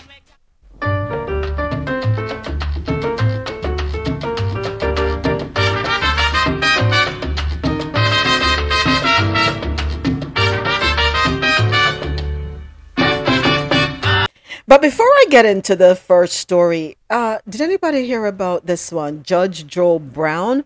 Um, he is clearing his name in Sheryl Lee Ralph's sexual assault claims, even though she did not accuse him, um, saying, This is a warning. I might bring my legal crew and proceed for defamation of character. Anybody heard about that one? Yeah, I heard about it. Oh, so I'm Yeah, like, so when you chose, when I you chose to that. stone in in a hog the one we guilty, the, the one we Squeal. get like squealed though. ah, tell me more. so I have to read this. Because she didn't mention any name. Ah, She didn't mention any name or anything, and then he came out with that. So I guess he's guilty. Yeah. all right. So let me when I okay, Sonette. Okay, let me read the article real quick because I stumbled upon it and I'm like, what the heck is going on here? So, Judge Joe Brown denies sexually assaulting actress Shirley Ralph despite her not accusing him. Ralph recently confessed that she was sexually assaulted by a famous television judge during an interview with Angela Yee. She said, I could tell you another time this was a famous TV judge, not Judge Mathis. I love him. He's a great man. Not him. Another one, she said. I'm at a very public place. I had my suit on. I was handling my business for the television show I was on at that time. He and I were on the same network. This man walked in, grabbed me by the back of my neck, turned me around, and rammed his nasty tongue down my throat. Even though Ralph did not name which judge she was referring to, Brown decided to clear his name before the accusations started, saying, This is a warning. I might bring in my legal crew and proceed for defamation of character, he said. You see, when they put my face next to hers and they start doing that little stuff there, that becomes innuendo. Brown added that the slander is very destructive to my reputation. He also said he has a long track record of ensuring that women get justice and has spent the last half century protecting womanhood and promoting manhood. Nevertheless, the famous judge is currently still a mystery as Ralph has not addressed Brown's comments. Ooh, child.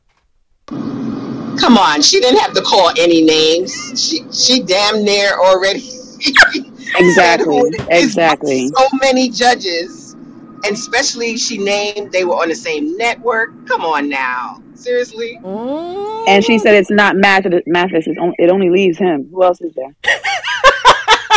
who, who else is there? Is there someone else? Unless I missed it. I don't Unless it the- was a woman. No, she exactly. said he, right? She, said, he. She, said, right? she said he, and she said it's not Mathis. So that only leaves. Sorry, sorry, sir. That only leaves you. Yeah, but as long as they don't call, it's still speculation. Woo! Do I need to get my popcorn for this one?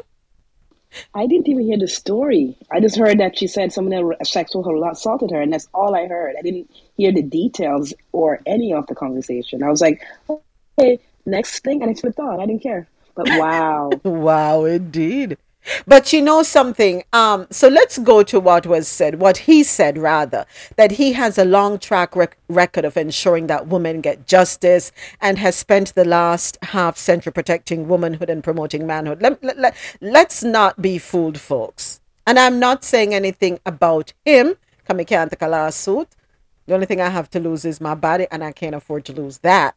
Um, so let, let's let's be real. How many people hide behind charities? How many people have organizations set up to protect children, but traffic said children they're protecting? Protect women, but prostitute the said women they're protecting. Have organizations for boys, you know, to be able to groom them to become men, but turn around and molest said boys. So a lot of people will put things at the forefront to use that as a way to deflect. It's a distraction. So I am not going to say, oh, well, yes, you know, let's look at this. He's been doing this. So that means, you know, he's honorable. And, and no, I'm not going to. They have a saying that you can't swear for anybody, and that is true because people have multiple personalities. Everyone, there are versions of us that different people get. Right? So I'm not going to swear for him and say, oh, no, he could never be capable of doing that because look, he says, you know, he always tries to make sure that women get justice. You have some men who will protect their woman in public and when they go home, then batter the woman to pieces. It happens. Let- Let's not be fooled. So that don't impress me one bit. But um, as Dre say, throw me me never call no foul.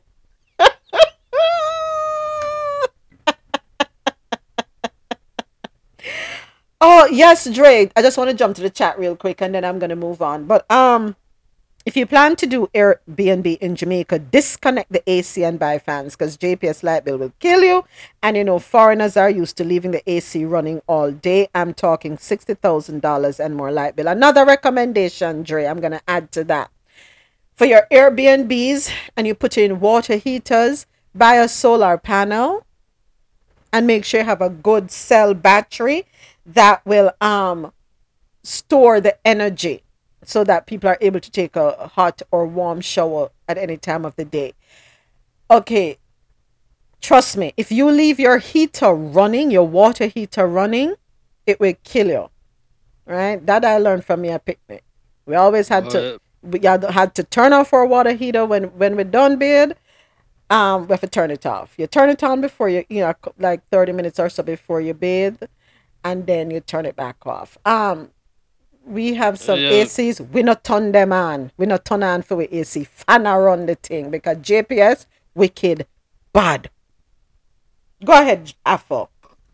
Oh yeah, yeah. Sorry for keeping I think you done. Um, with that, my, my follow a few on YouTube, and them. So what them do is like, uh, them say the same thing with uh.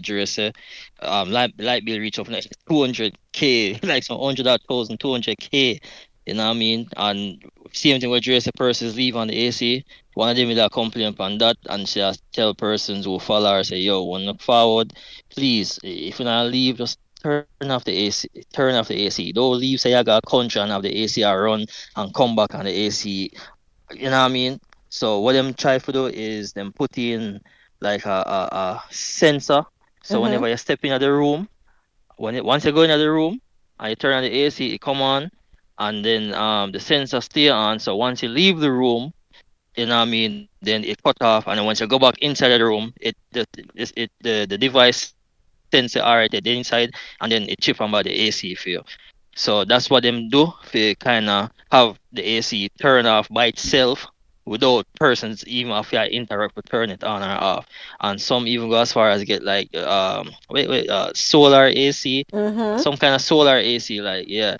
So instead of use up the current, it just uses the sunlight and all them something there. Yeah. So tho- those are some other stuff. You know what I mean? They, they they can use as well. As, Thank you and same for with that. water, Yes. water heat as well.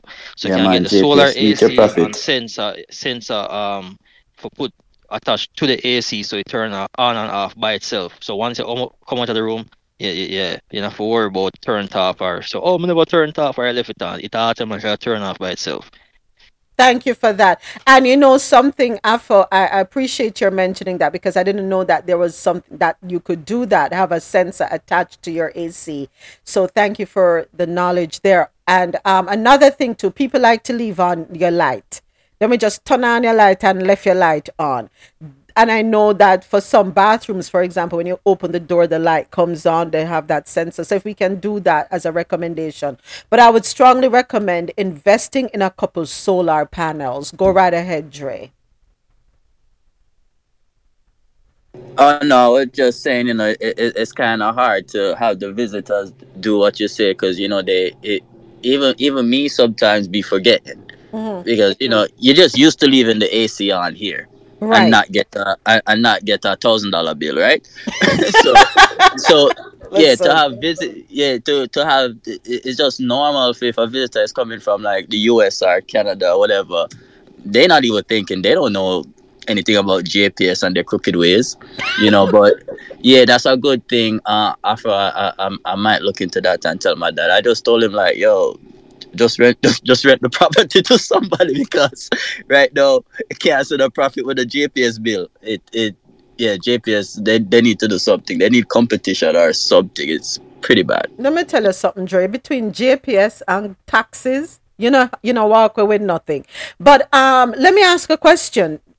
Um, for Airbnbs, because um, when it comes to villas, you usually have um living help, right? They cook, they clean, they maintain the property for you to see to it that everything you know is in order while the guests are there and they're gone.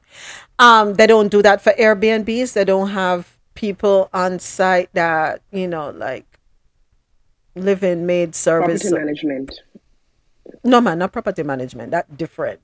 Um, Oh, okay. No, yeah, no, like I a never heard of the maid. Airbnb. No Airbnbs that don't provide that service where you have a maid that cook and clean and make sure everything is in order that can go behind and turn off lights and all of that. They don't do that for No, the- Airbnbs. The only time, no, the, yeah, the, the, some of them might have a cleaning crew will come in before and after you leave, Mhm. or if them they're nearby, like this family, the Delprat family, will have them one thing, them Mhm. do the cleaning themselves before and after. Okay. Um, so cause them live right in the, the same housing um area, cause them Yeah. have two property. Uh-huh. Um, one where them live and another one where them build up the ho- um the road, and plus them have a add-on. Um, not the same housing scheme, Right. And them, you can add on to it. So right, so them the, the, them, them have the house and then add on to it around Right. by the box. So them have two Airbnb right there. So now them do the cleaning before and after um and stuff like that. Uh, because them Okay. just live right down the street. But you have somewhat get cleaning people persons whether by them um them or for the ones that move overseas Uh-huh. um or live for example in the country um the, meet the Stevens um the, the Jamaican footballer and his wife who live at Ochi Mhm. them do them um them have persons come in and clean up the place before and after So that's the property And- management side of it. Okay. Yeah Okay. uh yeah so um but while you're there nobody no come do the no cleaning and cooking for you and all them stuff so you have to go do that yourself well cooking for yourself if you choose to but yeah them them provide someone to clean before and after for you All right. All right. Got it. Thank you so much. Thank you. Thank you. Thank you. Interesting. But yeah, we have to, you know, for folks who are looking to get into tourism in Jamaica, whether it's a villa or an Airbnb, you have to protect your assets, protect your um, revenue, because trust me, the building will kill you. All right. So it's time to uh, go right ahead, James, and then we're going to keep it moving. Yeah, yeah, I was saying that, um, you know, my love hate relationship with this platform, but I think that um, Airbnb, like especially for Jamaica, um, I think it it's going to be like a big game changer because you know the numbers that you put out the other day, like I think it, it said something like about thirty percent of the the, the the large amount of um, numbers that were coming into Jamaica were staying in Airbnb. Mm-hmm. And we know the history of all inclusive and Jamaica already. So the, the, the advantage is that that 30%, if that 30% is like say um 400,000 people coming into the island, doing Airbnb, um, going out on the street, buying jerk chicken, you know, buying stuff on, on the street side, you know, like I hope the numbers go up, that it's like a, a real competition with all inclusive because then we we won't have to be staying here and looking in Jamaica and seeing like um like a Taj Mahal where like all people from India selling um Jamaica um Jamaican shirt and souvenirs and stuff like that. You know, buying it from from the people that make it for like dirt and sell it for like expensive. The people that's making it can sell it themselves. So, you know, I'm here for the Airbnb and I hope the numbers I hope the numbers get to 50-50 within the next 2 years. Yeah, I, I would um because remember I, I think it was on what is today? Thursday, Tuesday or Monday. Um we were talking about the um Airbnb platform itself donating some um quarter million dollars to the global tourism um resilience program. Um, we also spoke about Airbnb reporting a profit of over $300 million in the final quarter. And of course, we're getting a chunk out of that. Um, and I think the Airbnb in Jamaica boomed when um, it was COVID and people wanted to go to Jamaica, not stay in hotels. Uh, yeah, so I'm here for it. There are other ways um, to make money outside you know people have an opportunity to make money not just the tourists not just the um hoteliers sorry you know so yeah i'm here for it we want to see everybody progress I at the right moments, I mean, if you invest in a solar panel, you, you have this guy, um, him have him own solar company in Jamaica, Essential Solars, and him also have a Airbnb as well, and him put the him solars panel, um, pan him Airbnb, uh, pan him Airbnb and stuff like that, so him not worry about light bill and none of them things. uh, yeah um, yeah, man, and the type of battery them use, um, like um, gel batteries, self care gel batteries. Mm-hmm. and persons that ask them like what the difference between the gel and the lithium and him him, him, him tell them the difference and stuff like that. And him, him tell the prices and you know what I mean? And but him tell you say you can even go? Well I'm not sure I remember if him tell you say you can go up on Amazon and buy the, the batteries them yourself? Mhm. and if you look them up too um and them sell them self self care gel battery them not rust none of them type of stuff there. You know what I mean? Oh i'm Um, glad you brought that up. Thank you. Thank you for bringing that up afo see you know you're amazing. Because if you and also if you have properties properties in jamaica and you use um automated gates get one of those batteries too that afo is referencing because it will store the energy in those um batteries just in case you don't have a backup generator and you lose electricity, your gate will still be able to function. All right. Yep, there you go. All right. So we we, we, we dropped some gems today. Hey Donald, go right ahead. No, I was saying to James, um, that's a really good idea with the Airbnb, but one way to get it up really high quickly is if the government could get some hold on the crime. Because a lot of people go to the all inclusive because they, they're afraid to really go out there in the public. So Mhm. if, if you're if you're not of Jamaican descent or have close connections, you will probably prefer to go to an all inclusive hotel, which is also killing the local man. So if you Mhm. could get some control on the crime and bring down the crime rate and stuff, you would see much more people going and experiencing the local scenes because people prefer that. But then you have to juggle between being safe and getting the authentic, you know, Yes. feeling. So Yeah. that, that that's one way to increase it. Of course, definitely crime. All right, so thank you so much, everyone, for your suggestions and your recommendations. All right, out of the Latin American corner, Mexico to issue arrest warrants over deadly fire at migrant detention center. And I think I do. I have a clip for this one. No, I do not. All right, so Courtesy of CNN, Mexico will issue arrest warrants for those allegedly responsible for the death, deaths of 39 people in a fire at a migrant detention center, officials have said. Authorities are investigating Monday's blaze at the center in Ciudad Juarez as a homicide. A further 27 people were injured. The Mexican government has so far identified at least eight people who could be held responsible.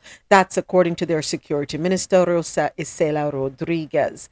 Among them, there are two federal agents, one state migration agent, and several members of a private security company. Sarah Irene Herrerias Guerra, head of the Specialized Prosecutor for Human Rights of the Attorney General of Mexico, said none of the public employees or the private security officers made any attempt to open a locked door and allow the immigrants to escape the burning facility. The fire started when a group of migrants gathered mattresses and set them ablaze.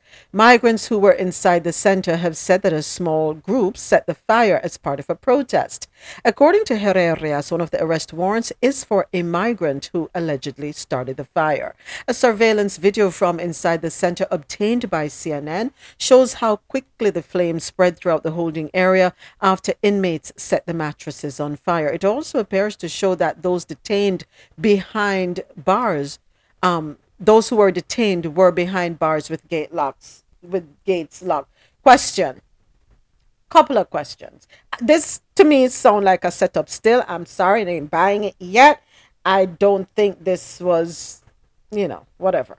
But um I remember when Rosolo was saying that the video showed these people walking away. Yes, good. They're going to be charged as murderers, which tells me that this was a deliberate act that someone was placed on the inside, in my opinion, to do this. All right, because why would you walk away and not set them free?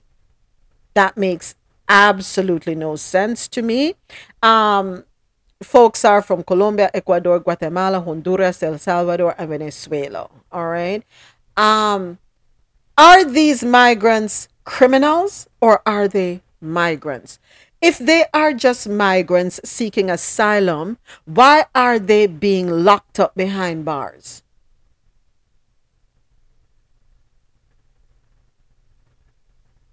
What's the reason? They are seeking asylum. They're not criminals. Isn't there a difference? One would think there is, well, in my opinion, I would think there is a difference. Why are we treating them like criminals? Kind of like, you know, I'm flashing back to when the children were ripped away from their families at the border and placed in cages. When I look at the cage, I think of dog kennels that you would house your, your big dogs in, like a bull mastiff or a Doberman Pinscher, or, you know, because when they jump up on their hind legs, they're pretty tall. So that's what they looked like to me dog kennels. When you go to the pound, that kind of looks similar to me.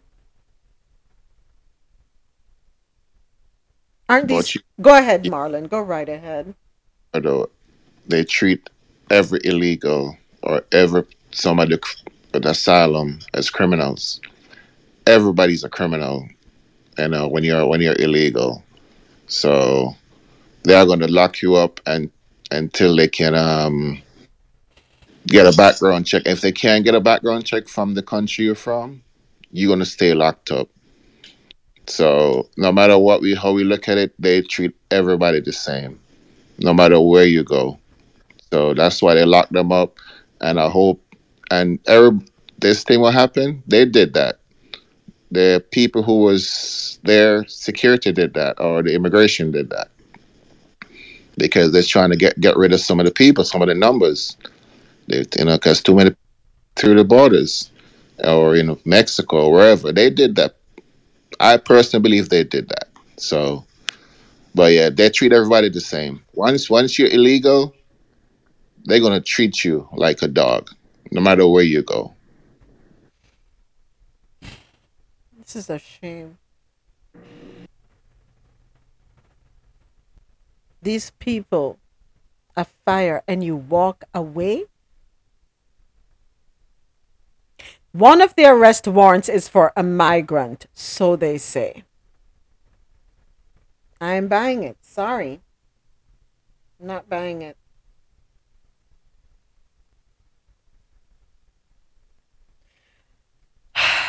Now they have to work to repatriate the bodies with their families. You know, it's too bad because I mean these security officers who walked away, you know, they could they as the the guys they could have opened the gate, let them out. You know, they you know that is so bad. That is bad. Wow. Reporters at the news conference questioned whether Monday's incident raised concerns about the level of funding allocated to Mexico's migration institution, but officials said the budget had been deemed adequate following a review. Ciudad Juarez is located in northern Mexico, right on the border with the United States. It is one of the number or one of a number of Mexican border cities which have had to deal with migrants sent back from the US by a pandemic era public health restriction that is set to expire in early May. So hear, hear, hear me folks don't think the US really care. They, they don't really care, okay? Let's get that straight. Migrants often wait for weeks or months in Mexico to present their case at a port of entry. In the meantime, many sleep rough in the streets, begging for a chance to survive. So they rounded, remember in the, in the story we read earlier in the week, they rounded them these people up, you know, remember. Some of them had only been there one night two nights. So they go and round them up off the street, take them to this, I'm going to call it a detention center, lock them up in these cages, and then set them on fire. That's how I see it. And nobody else can tell me nothing else. That's how I see it. Sorry. I agree. So it, it's an inside job because, um, being an immigrant myself, if if normally when when, when people in those situations they don't resort to violence. They just want to get through. So they're gonna be on the p's and q's and do the right thing. And i i don't see them burning up no no no cell and stuff like that. That's an inside job. I i i, agree with you. It just everything about it just sound fishy.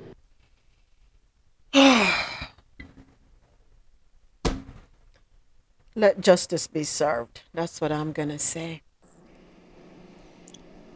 Go What's ahead, confu- James. Yeah, what's confusing though, like, you know, I've been around a while and I haven't heard like whether G7 or G20 or G100, whatever. Like, I've never heard these so called powerhouse or world leaders try to come together, you know, on a global scale and say, how do we um, manage this, this like, um, migrant crisis you know like people people risking their life because like growing up as a child like you know you're watching bbc stuff like that the numbers the numbers are just so like as a child you heard about cuba like people risking their life um, with Cuba. Mexico, like not on the same level. Like the entire like Africa is like new to me that that people are just like risking their life, you know, across oceans, like trying to get to different. So and and as I said a couple weeks ago, like people that are born in continents and countries, you you have this love for your country. Like even if you hate the politicians and you don't like what's going on, it's it's it's like it's like a, a maternal type of thing, like how like a mother loves a child regardless how bad the, the child is. You know, you know, like Ju- Jamaicans, like Trini, like different Caribbean, like whether you're from Guyana, wherever, and you are living in the diaspora and you hear like what's going on in your country, um, it, it hurts you.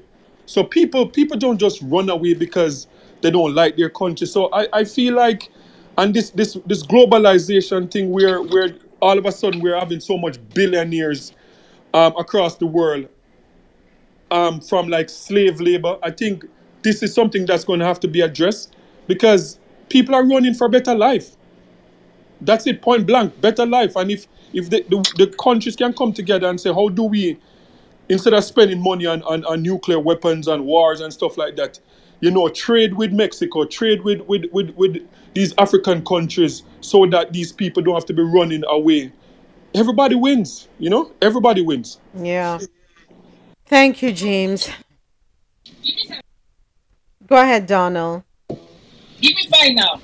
Five because you're Oftentimes we um, oftentimes we look to look at what the problem is now, but we don't look to see where the problem come from. So, for instance, this whole migrant crisis started when um, America went and destabilized South and Central America with the banana wars and all the other different stuff, the instability. And years after, you have dysfunctional societies where people are desperate. So now they're trying to look for something better. On average, if a person has a decent life, they don't leave it to try to risk. Yes, there are the few exceptions, but generally speaking, if there's if America is serious about stopping the migrant crisis, help fix some of the South and Central American country, um, countries. The, the problem you create, help mend some of those. You have to fix the problem at the source, not at the border. You'll forever be building walls, and there will be people forever finding solutions to get around it. Fix the problem where it lies, and you will see everything change overnight. Thank you. I, I, I hope they will think about that, you know? Really hope so. All right, next up on the international scene, Taiwan's president arrives in arrives in the United States amid warnings from China. Story courtesy of NPR.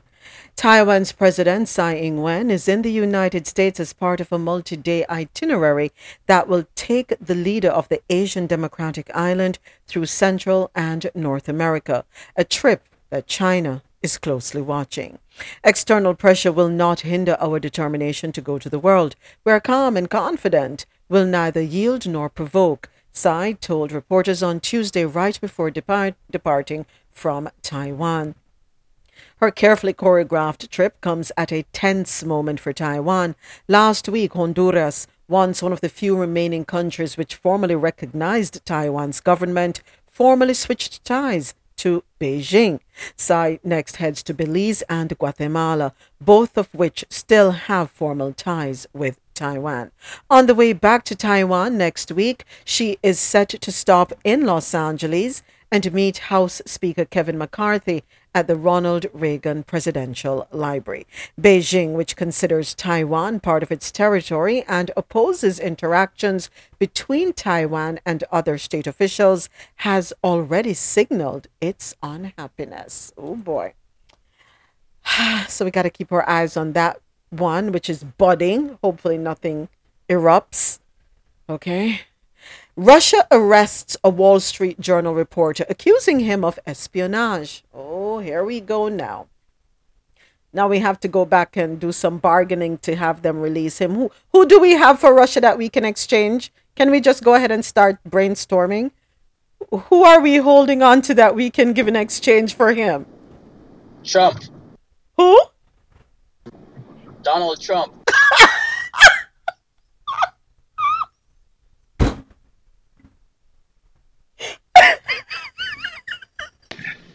Oh, they're on a roll today. That, that was too easy. Dre, Come on, that's you you join James in timeout. Y'all are killing me. Y'all are really killing. me. okay, okay. Uh, Russia, you can take Trump, and we'll take him back.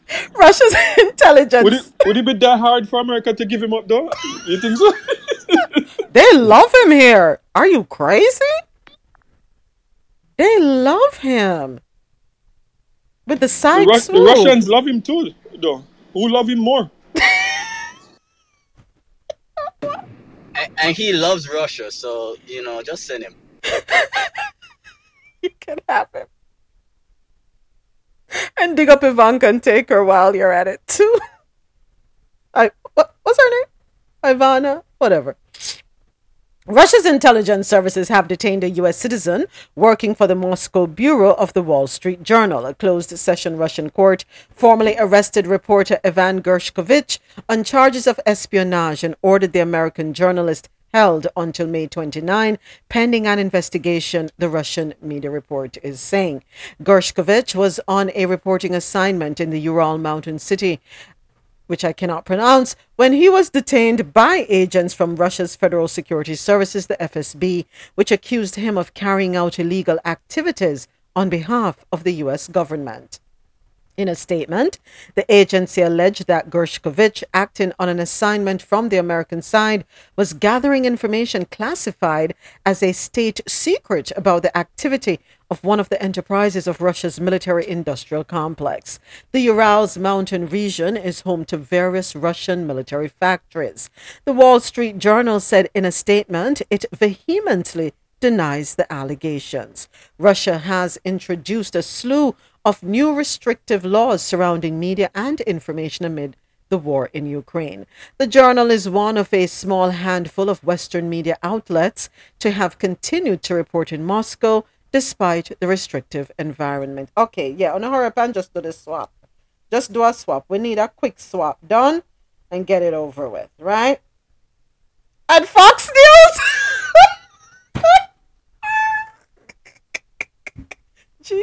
But Fox News, from my understanding on TikTok, is owned by an Australian, right? So I don't know if that will work. But yeah, you know, take Trump. Who else can we put in the package deal? Can we make it a package deal? Who else we want to get rid of? I, I know you want to get rid of DeSantis, so Put him there too. Who else? Listen, we might as well put the list together that we can, you know, do a. Yeah, I don't. I don't think the Russians want DeSantis though. Yeah, I'll stop. James, you're in timeout. okay, Zimbabweans are outraged by Al Jazeera's expose on gold smuggling elite. Story courtesy of Al Jazeera. Revelations of gold smuggling by individuals affiliated with the Zimbabwean government officials and the ruling party in an Al Jazeera documentary have triggered outrage in the country.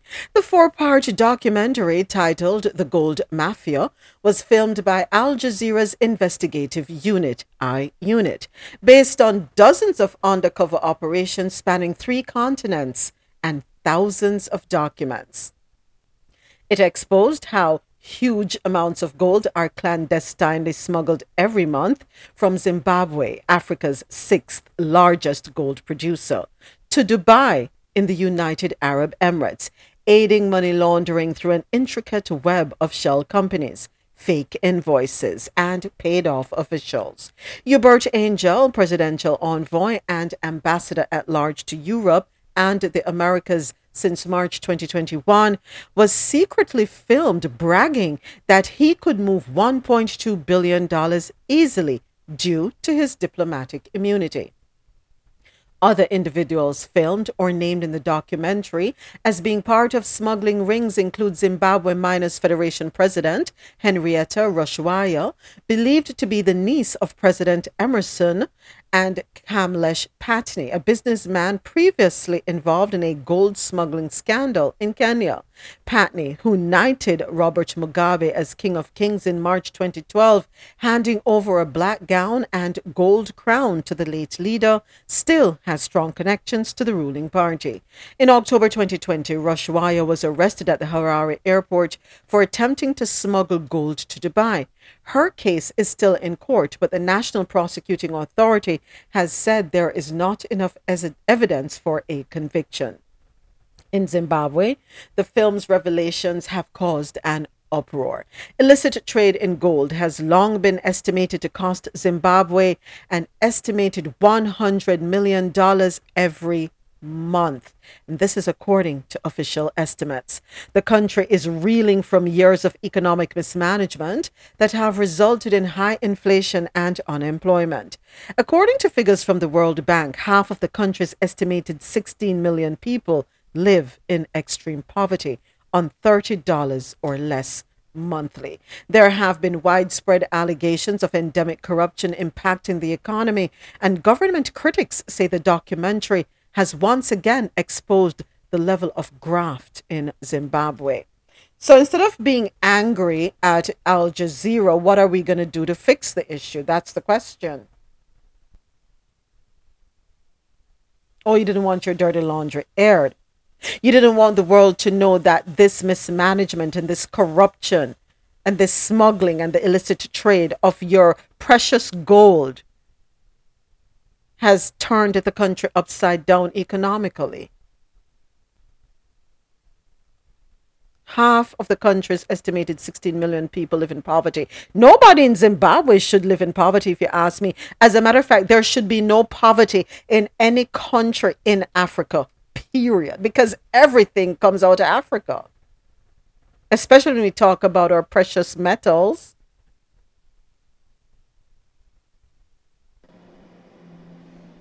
Yeah, I, I think what what's what's hurtful about these type of stories is that, you know, a lot of time we talk about reparation and we talk about healing from slavery and stuff like that as a people, but then we see like all almost all of these countries that are struggling, it's like self-inflicted. Like like we are doing it to ourselves, to our own people. You know, like you know, we have a friend, I have a friend in, in Zimbabwe, and like we're begging her to come back to Canada because she went there for her parents, but we're begging her to come back because it's bad. Like it's it's it's almost like Haiti. I'm saying like really really bad.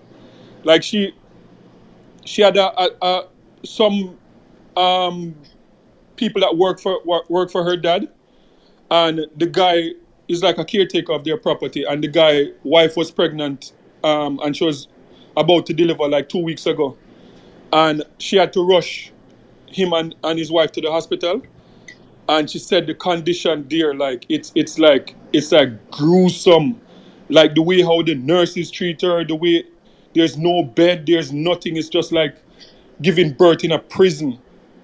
And to see that they have goal and the level of corruption, like even the guy that just took over, the president that took over a few years ago, who said that he was going to do better, and after the protests and everything, everything just got worse. So it's it's sad. We're doing it to ourselves, you know. And I have said that James, many times. Go right ahead. Go ahead. Go ahead. I don't, I don't, I do not hundred percent agree. I know it's bad, but why is it bad? How long has there been blockade and embargoes and sanctions against Zimbabwe? Why were there sanctions against Zimbabwe? You understand? Um, we talk about corruption. Who are the benefactors of these precious metals? Look at the origin. I can guarantee you the finger point back here. The, the, the people that are there create giving young children guns and stuff. It's not Zimbabwe don't, don't, don't manufacture guns. You understand what I'm saying? And the resources, we talk about the corruption. Even the politicians that are allowed to rule in some of these rundown places is people that put there. Look at Haiti. Any look, they removed two presidents from Haiti. That was trending in the right direction. So I don't like to make those blanket statements. Yes, a lot can be done, and yes, we probably can do some more for ourselves. But when you really go behind it, we always like to talk about these corrupt, corrupt, corrupt countries. But in all these corrupt countries that are full of minerals, the minerals are living. The Boeing 47s are landing in, in, the, in the jungles and living full, and nobody, nothing stays in the country. Nothing stays in the country. And then the, the any leader that is trying to change direction wake up dead. So how are we going to really change it? Whose fault it is that there is nothing in the hospital? And yes, of course, there is some corruption that happens because you have to find somebody corrupt enough to take the money and you put them there as a figurehead. But at the crux of the matter, if you really start to look into it, and that's why we have to get our own media and our own reporting, when you follow the money, you come back to the same place every single time. Hmm. Great points made by both James and Donald. So I'm going to say this blame lies on both sides of the fence. At some point, okay, we have to stand up and recognize the issues that we have, the corruption that was introduced, and our continuing to carry it on. At some point, we have to stand up and put our foot down and say, enough. No more. I am not going to contribute to the suppression of my people via corruption. Yes, it's going to mean a loss of income somehow. Yes, we may have to ban our belly for seven months, but at the or seven years rather. But at the end of it, while we're banning our belly and going through our seven year famine, we are putting things in place so that we can be self sufficient, self reliant, and not need to be easily swindled and misguided and taken advantage of by external forces. We Good have comment. to. Go ahead, Donald. Go ahead. How often do we find a leader with the intestinal fortitude to, to, to make it right? Look, look at Magufuli in Tanzania. He came and he transformed Tanzania overnight, right? Mm-hmm. He was considered a dictator because you know he wasn't traveling to the west. He banned a lot. He do a lot of stuff in the interest of the country, and lo and behold, he died. Look at neighboring country in Rwanda. Paul Kagame turned around Rwanda from a genocide to a thriving society. And if you look at most Western reports today, he is considered a dictator. Mm-hmm. But look at where he took the country from and where he put it and where it's going. So when we have these strong leaders emerging, which is few and far between, they are considered to be dictators, they are considered to be terrorists, they are considered to be all kind of stuff. And then in- in the areas, so most people say, listen, why should I sacrifice myself to try to do that? You know? And I'm agreeing there is a lot that can be done, but we have to find ways, and we, the people, have to find ways of supporting these people, promoting them by ourselves, and bringing a different awareness Mm-hmm. because it's not an easy fight. Yeah. Yeah, So yeah, ahead, but Da- James. Yeah. yeah, but Donald, Rwanda is a perfect example. Like I, I saw one of the interview with the with the, the president, and he spoke about how like he um, didn't allow America to dictate and, and Europe to dictate what they're what what how he's gonna bring back his country, and he spoke about how speaking to the media person, uh, I think it was an American was interviewing him, and he said, "You guys," he said, "your media, like, dub me as a terrorist," um, and he's like, "We in in Rwanda looking at all these atrocities that's going on in America, school shootings, all these type of stuff, but yet I'm the terrorist." And one of the important point he, he spoke about the relationship with China too.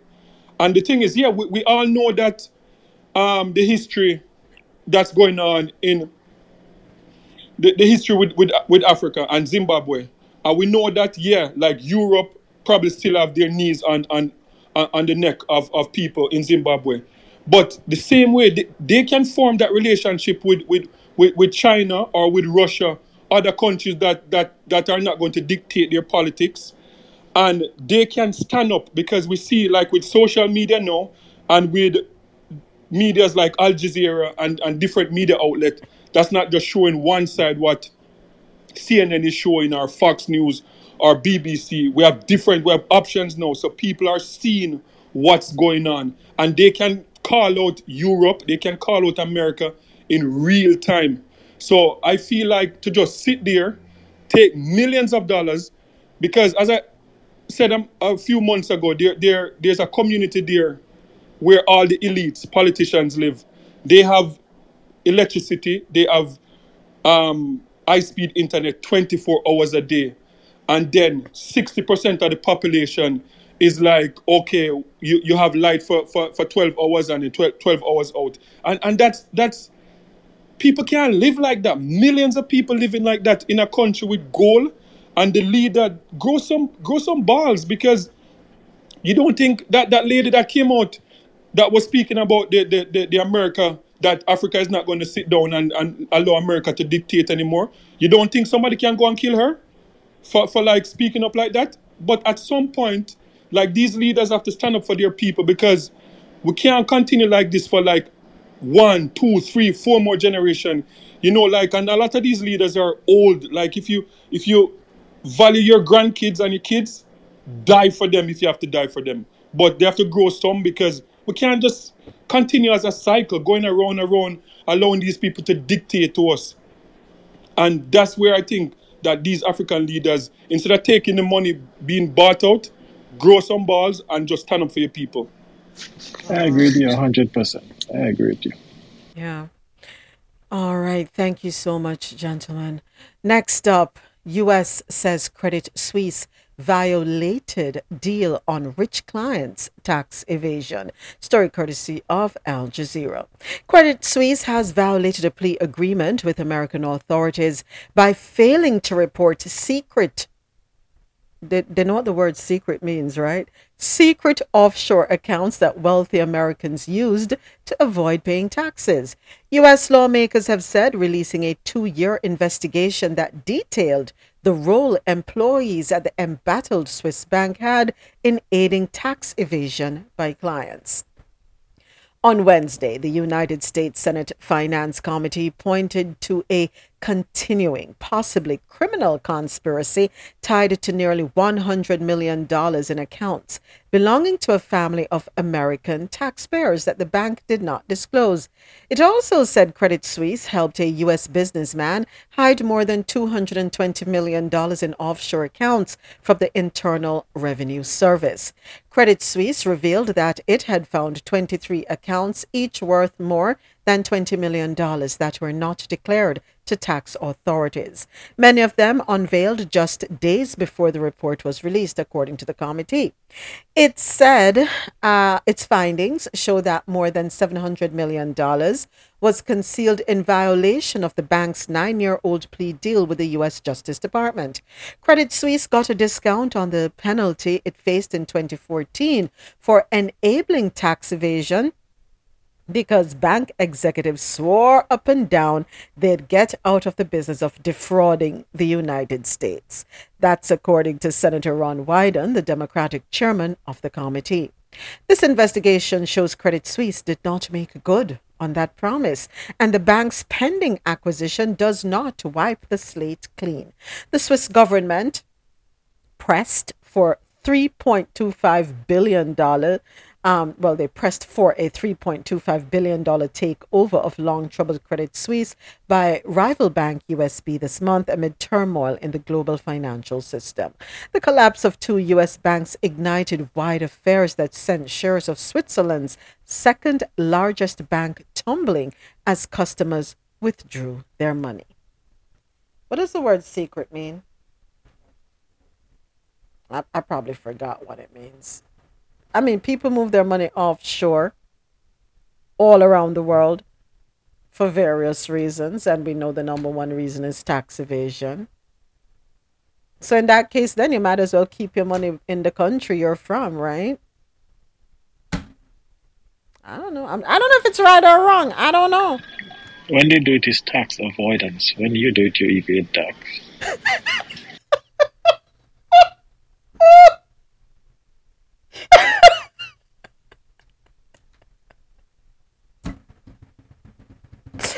oh, jeez, um, everybody I try hold up at every penny that they can, however they can.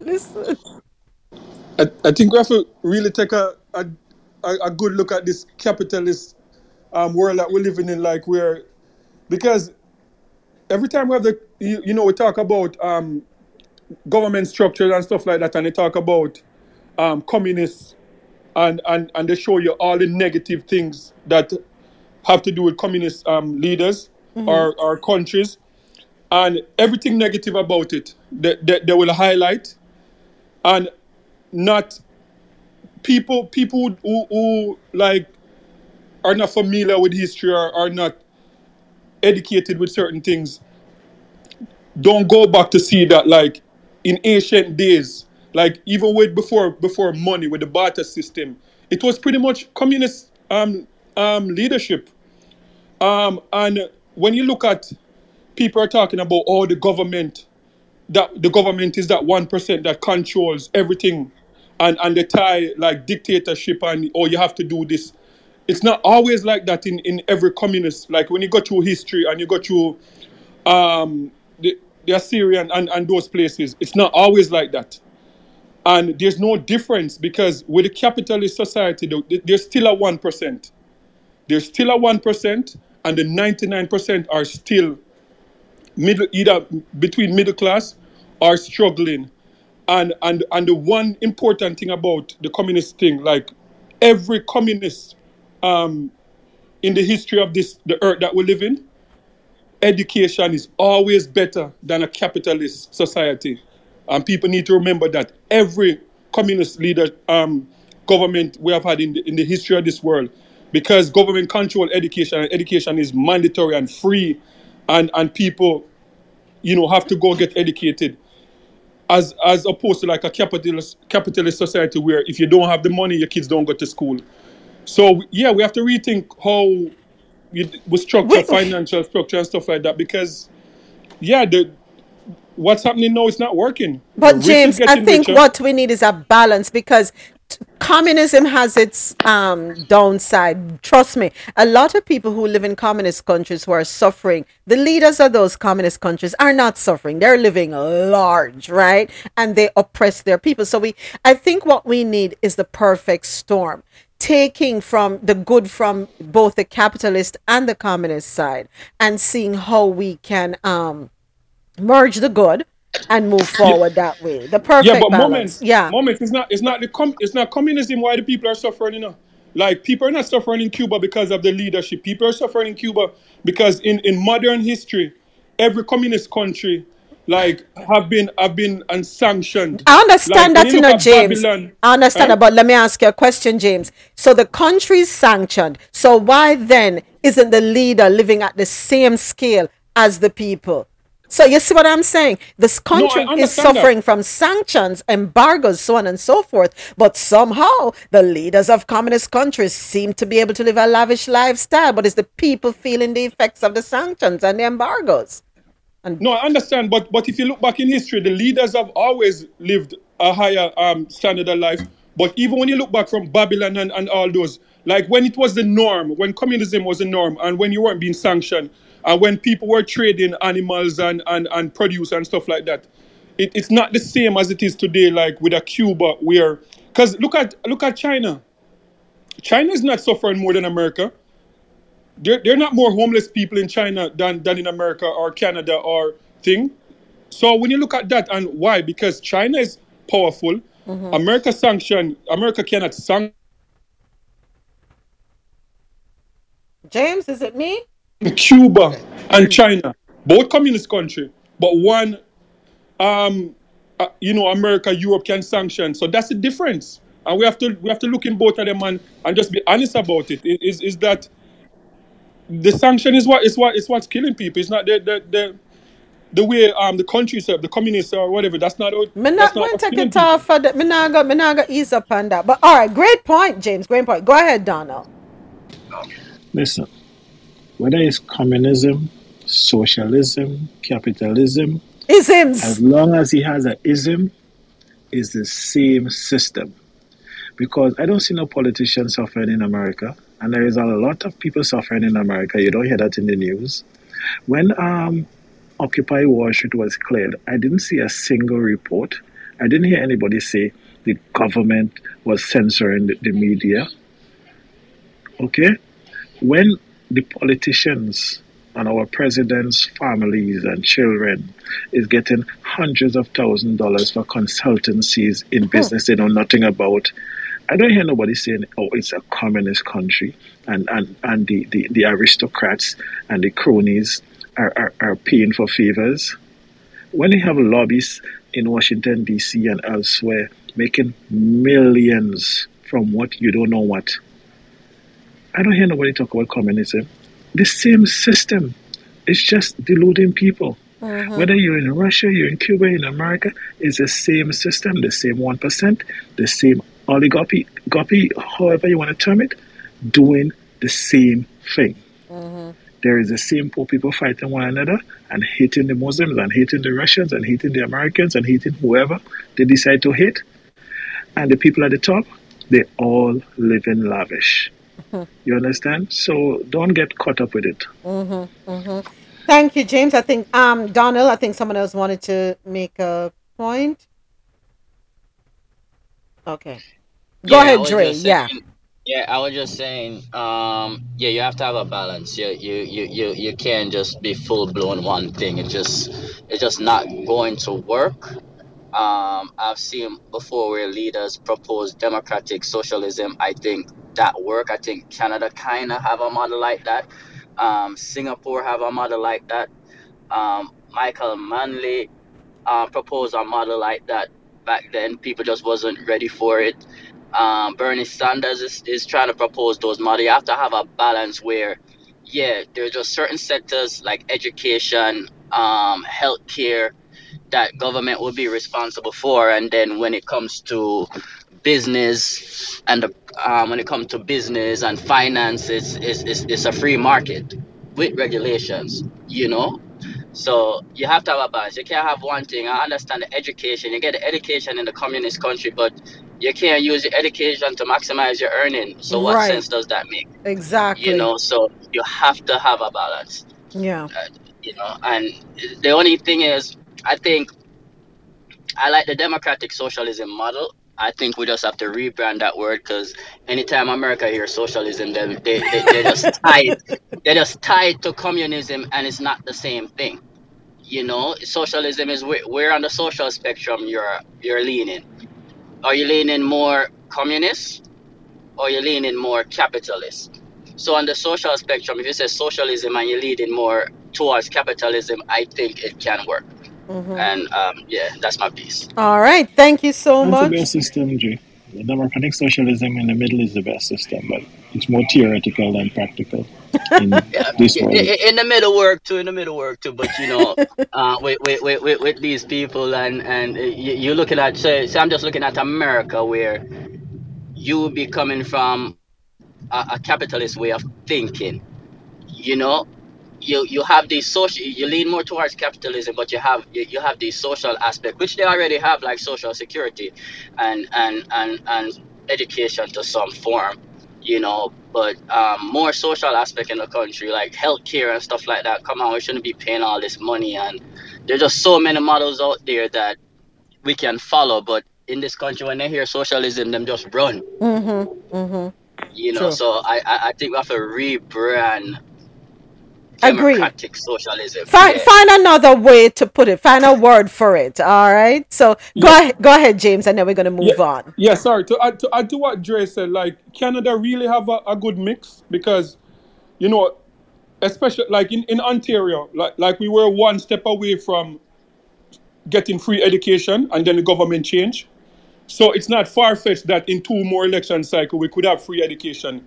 Um, they just they just passed the budget, and in the budget that they just passed, um, if you make under sixty thousand dollars, you're going to get a grocery um, rebate from the government. So the government is going to take care of like thirty percent or so of, of your grocery bills if you if you fall under a household income of sixty thousand. So stuff like that. Can I the, move the to healthcare Canada? and, and, and thing that can work. James, you have space. and- You have a basement, James. I just need a basement, and I'm good. I want to move to Canada. Yeah, yeah, and I think and I think what was pointed out to the other day, why Canada is able to do that, because Canada is spends the least in defense out of all of the the, the, the G countries, and and it's been the, the country has been called out, especially by America, by a lot of these countries that okay, you guys need to step up your defense spending, but they're like, no, we're not spending billions of dollars on warships and and, and guns and stuff like that. So that extra money, the government can use it for programs like this. So yeah, it's a good balance, and I think America could adapt stuff like that too. You know. Yeah. All right, James. So you have a basement either at your house or the restaurant. I'm I'm ready to move in. I can work in the restaurant. Me can wash pot. Me can wash plate. Me can clean. Me can cook. Me can do all of them things there because Canada sound would good right you, you about don't, you now. don't, you, you don't have to do that. All, you- all you and Marlon have to do a fake, a fake a divorce, and the government to put you up for free in a nice, right, high rising building. No, I know, I know people do that. I know people do that. Fake a divorce, and the government just say, "Okay, come, young lady, we'll take care of you." Me go pack my bags. I'm ready. Canada sound real nice. James, she might bring up them GMO good from Texas.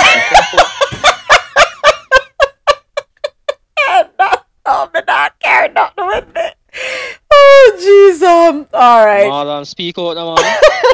Him a look at it as a benefit because the money I got come to him. We have to, listen, you have to use your head. You know, see rich people I use them and We have to use my head too. Which leads me to say, hold on. You remember when I played that TikTok clip with the lady who was saying it is not in the in best interest of the government um of Congress to ban TikTok because then we would have time to see what they're doing with their money. I forgot to mention that what we should be paying attention to is the stocks that they have invested in because them not invested in anything that them going to lose off us. So we need to be paying attention to what these rich folks are doing and um follow suit. All right. Okay, next up. Y'all heard about this one? Because I'm late, right? I'm really late.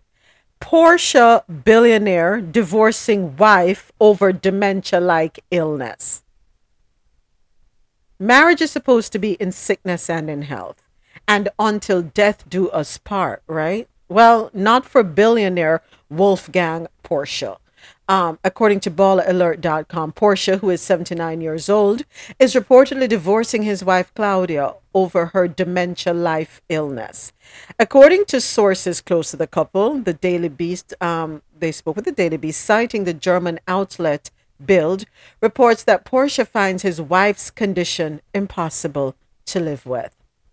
Claudia has been receiving round the clock care from her daughter and housekeepers for the last couple of years. According to the outlet, she has been unable to move without help for months. The two began dating in 2007 and married in 2019. They share two children. Meanwhile, the billionaire has been spending time with his good friend and former princess Inaara Aga Khan. And yes, Wolfgang is a member of that Porsche family and holds a seat on the company's supervisory board. The Porsche family is estimated to be worth $22 billion. Wolfgang is the youngest son of former Porsche CEO and designer Ferdinand Porsche Jr. and Dorothea Reitz.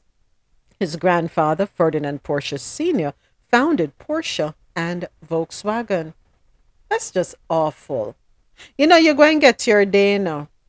You see that good friend that you, you, you hanging out with now? You hook up with her, you go and get dementia, and then she go and drop your ass like a hot potato. Let me tell you something. Do better. Do better. Going to take a quick break. When we return, we have stories out of North America. Here is Tanya Stephens. You're not ready for this yet. Ask yourself this question.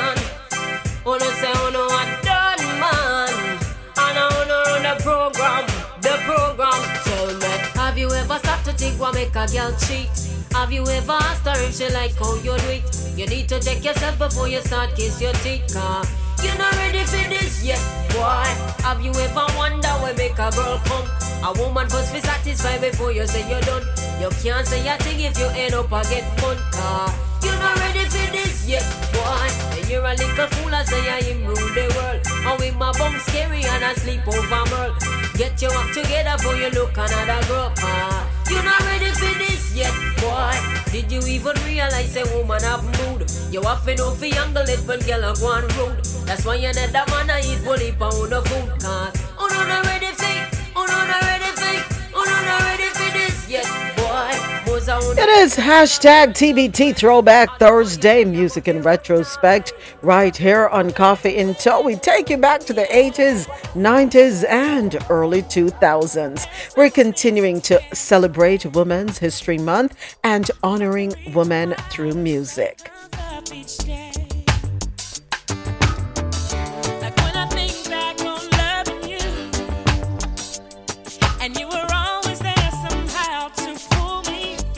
The world behind Ramsey, fly away.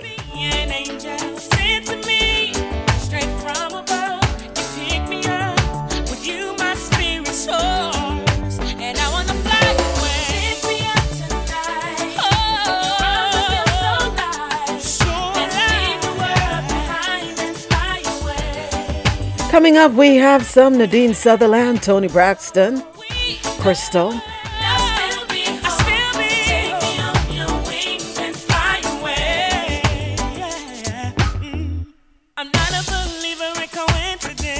Thank you to everyone logged on to JahknoRadio.com. Download the Jahkno Radio app, J A H K N O. It is available in your Apple and Google Play stores. Jahkno Radio, take us on the go. Have mercy.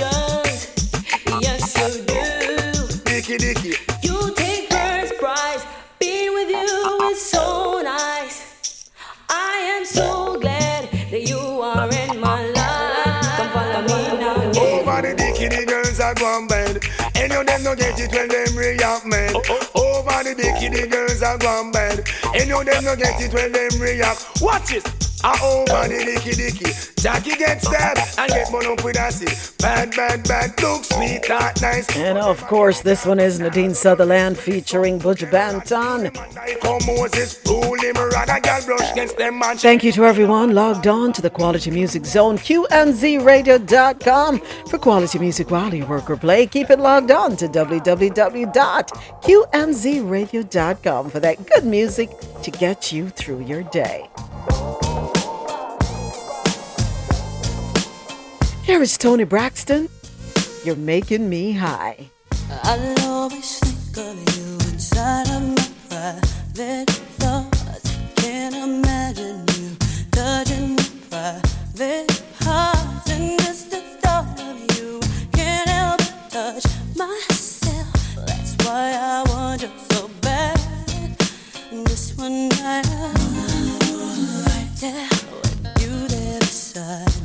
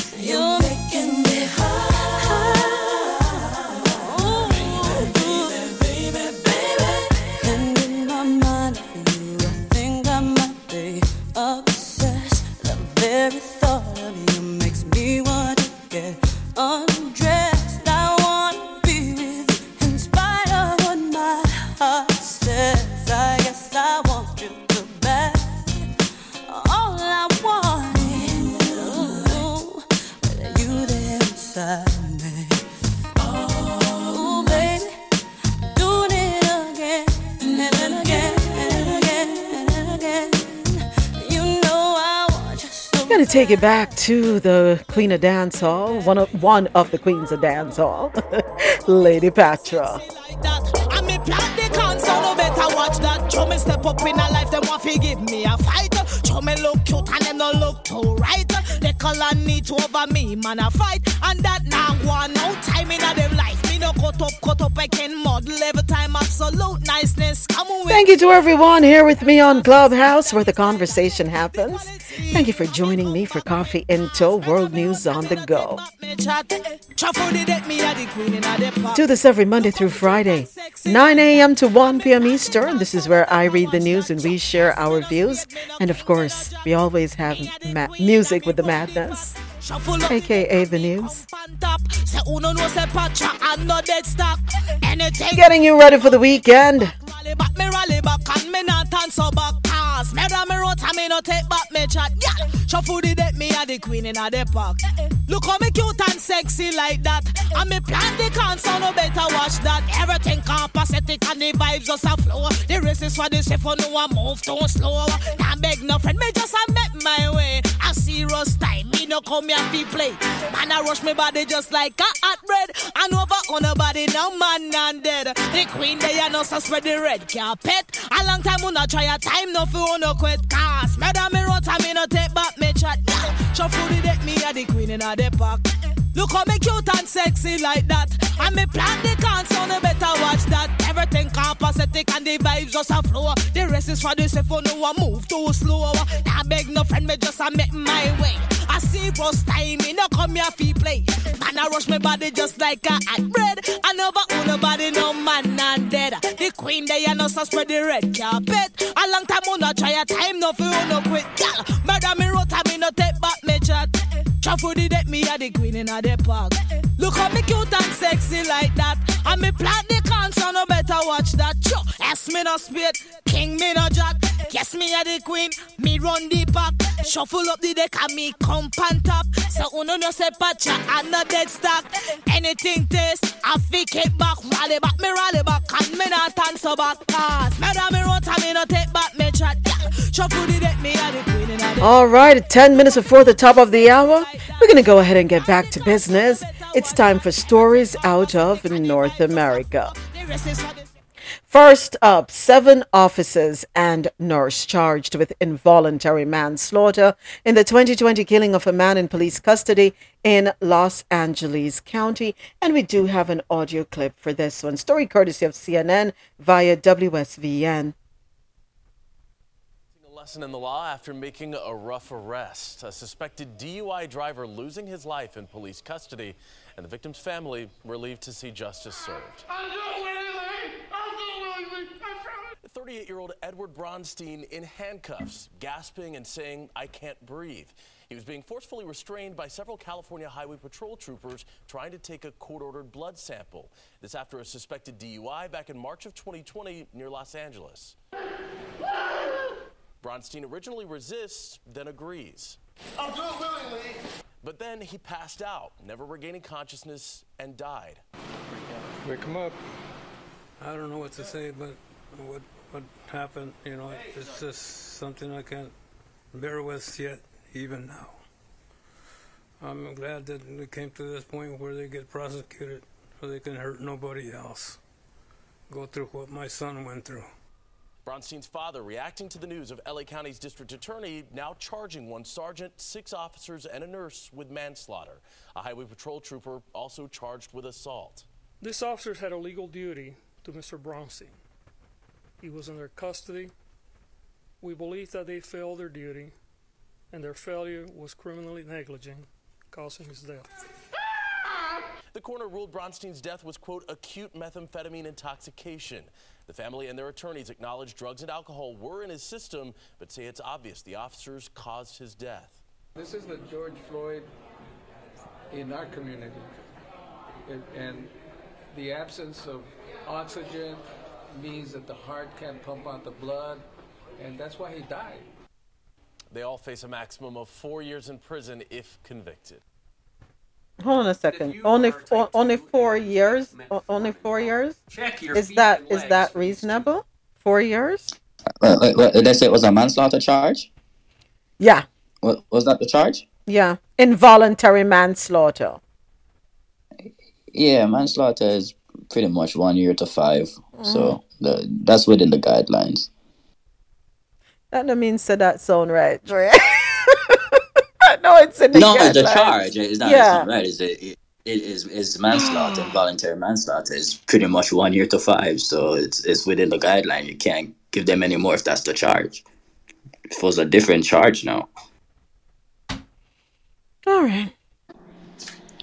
You know, you know what's crazy is that when you when you sit down and you look into it like deep, you know, like I, I like to look into stuff. Like I don't, I, I'm not a shallow person. I like to go deep. Like this whole "I can't breathe" just seem almost like a trigger word for us, like as as black people.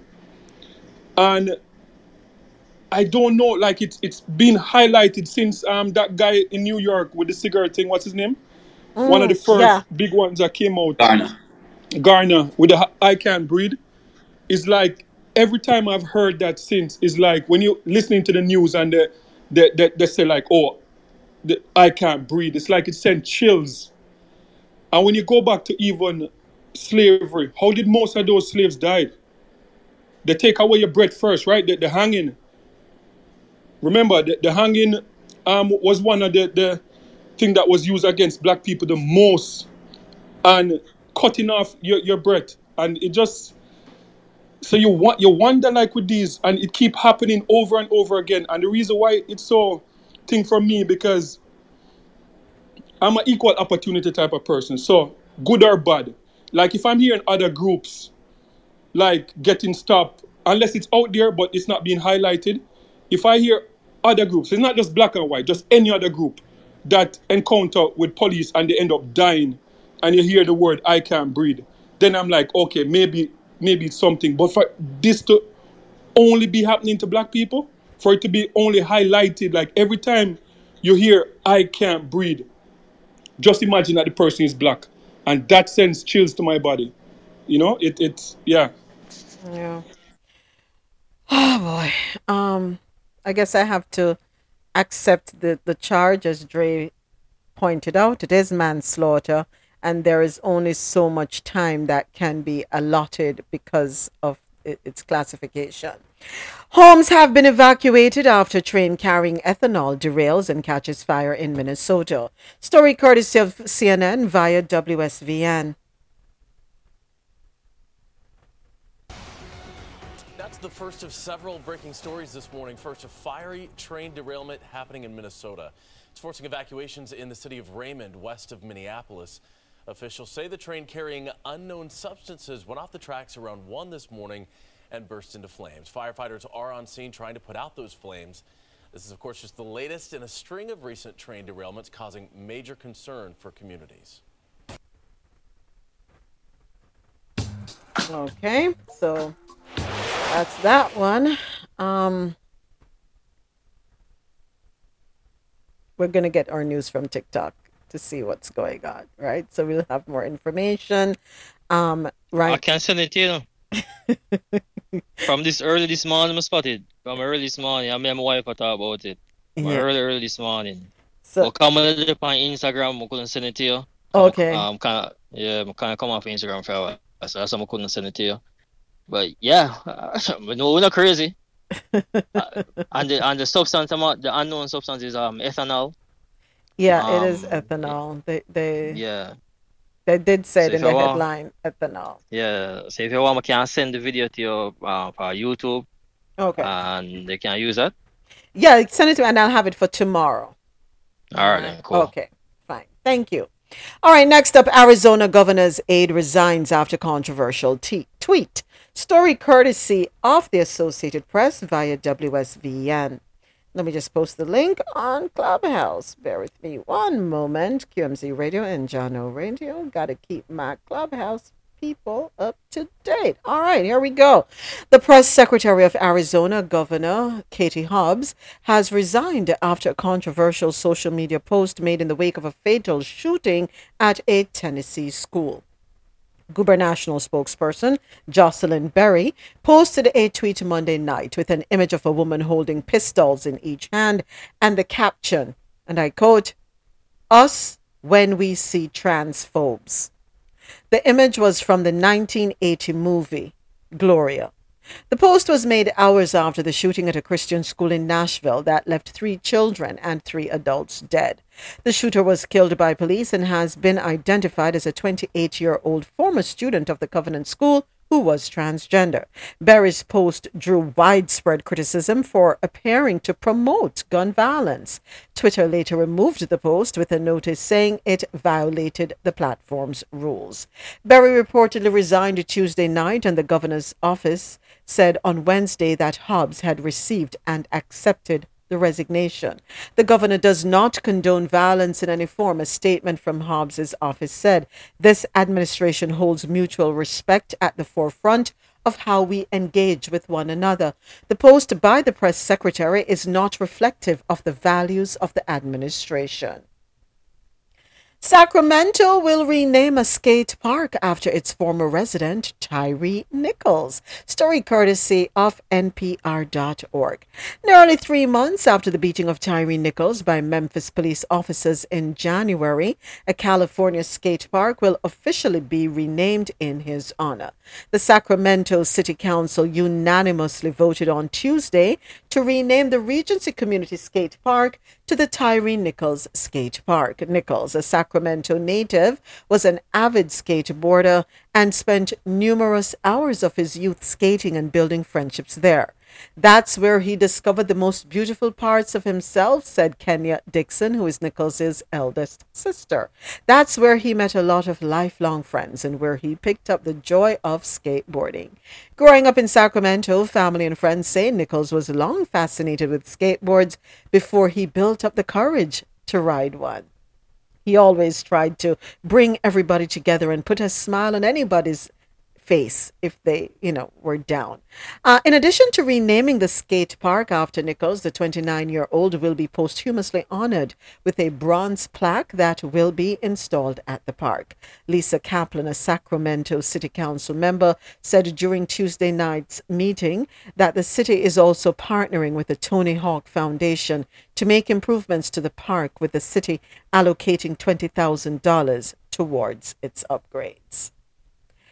Biden administration sells oil and gas leases in the Gulf of Mexico. Story also courtesy of NPR.org.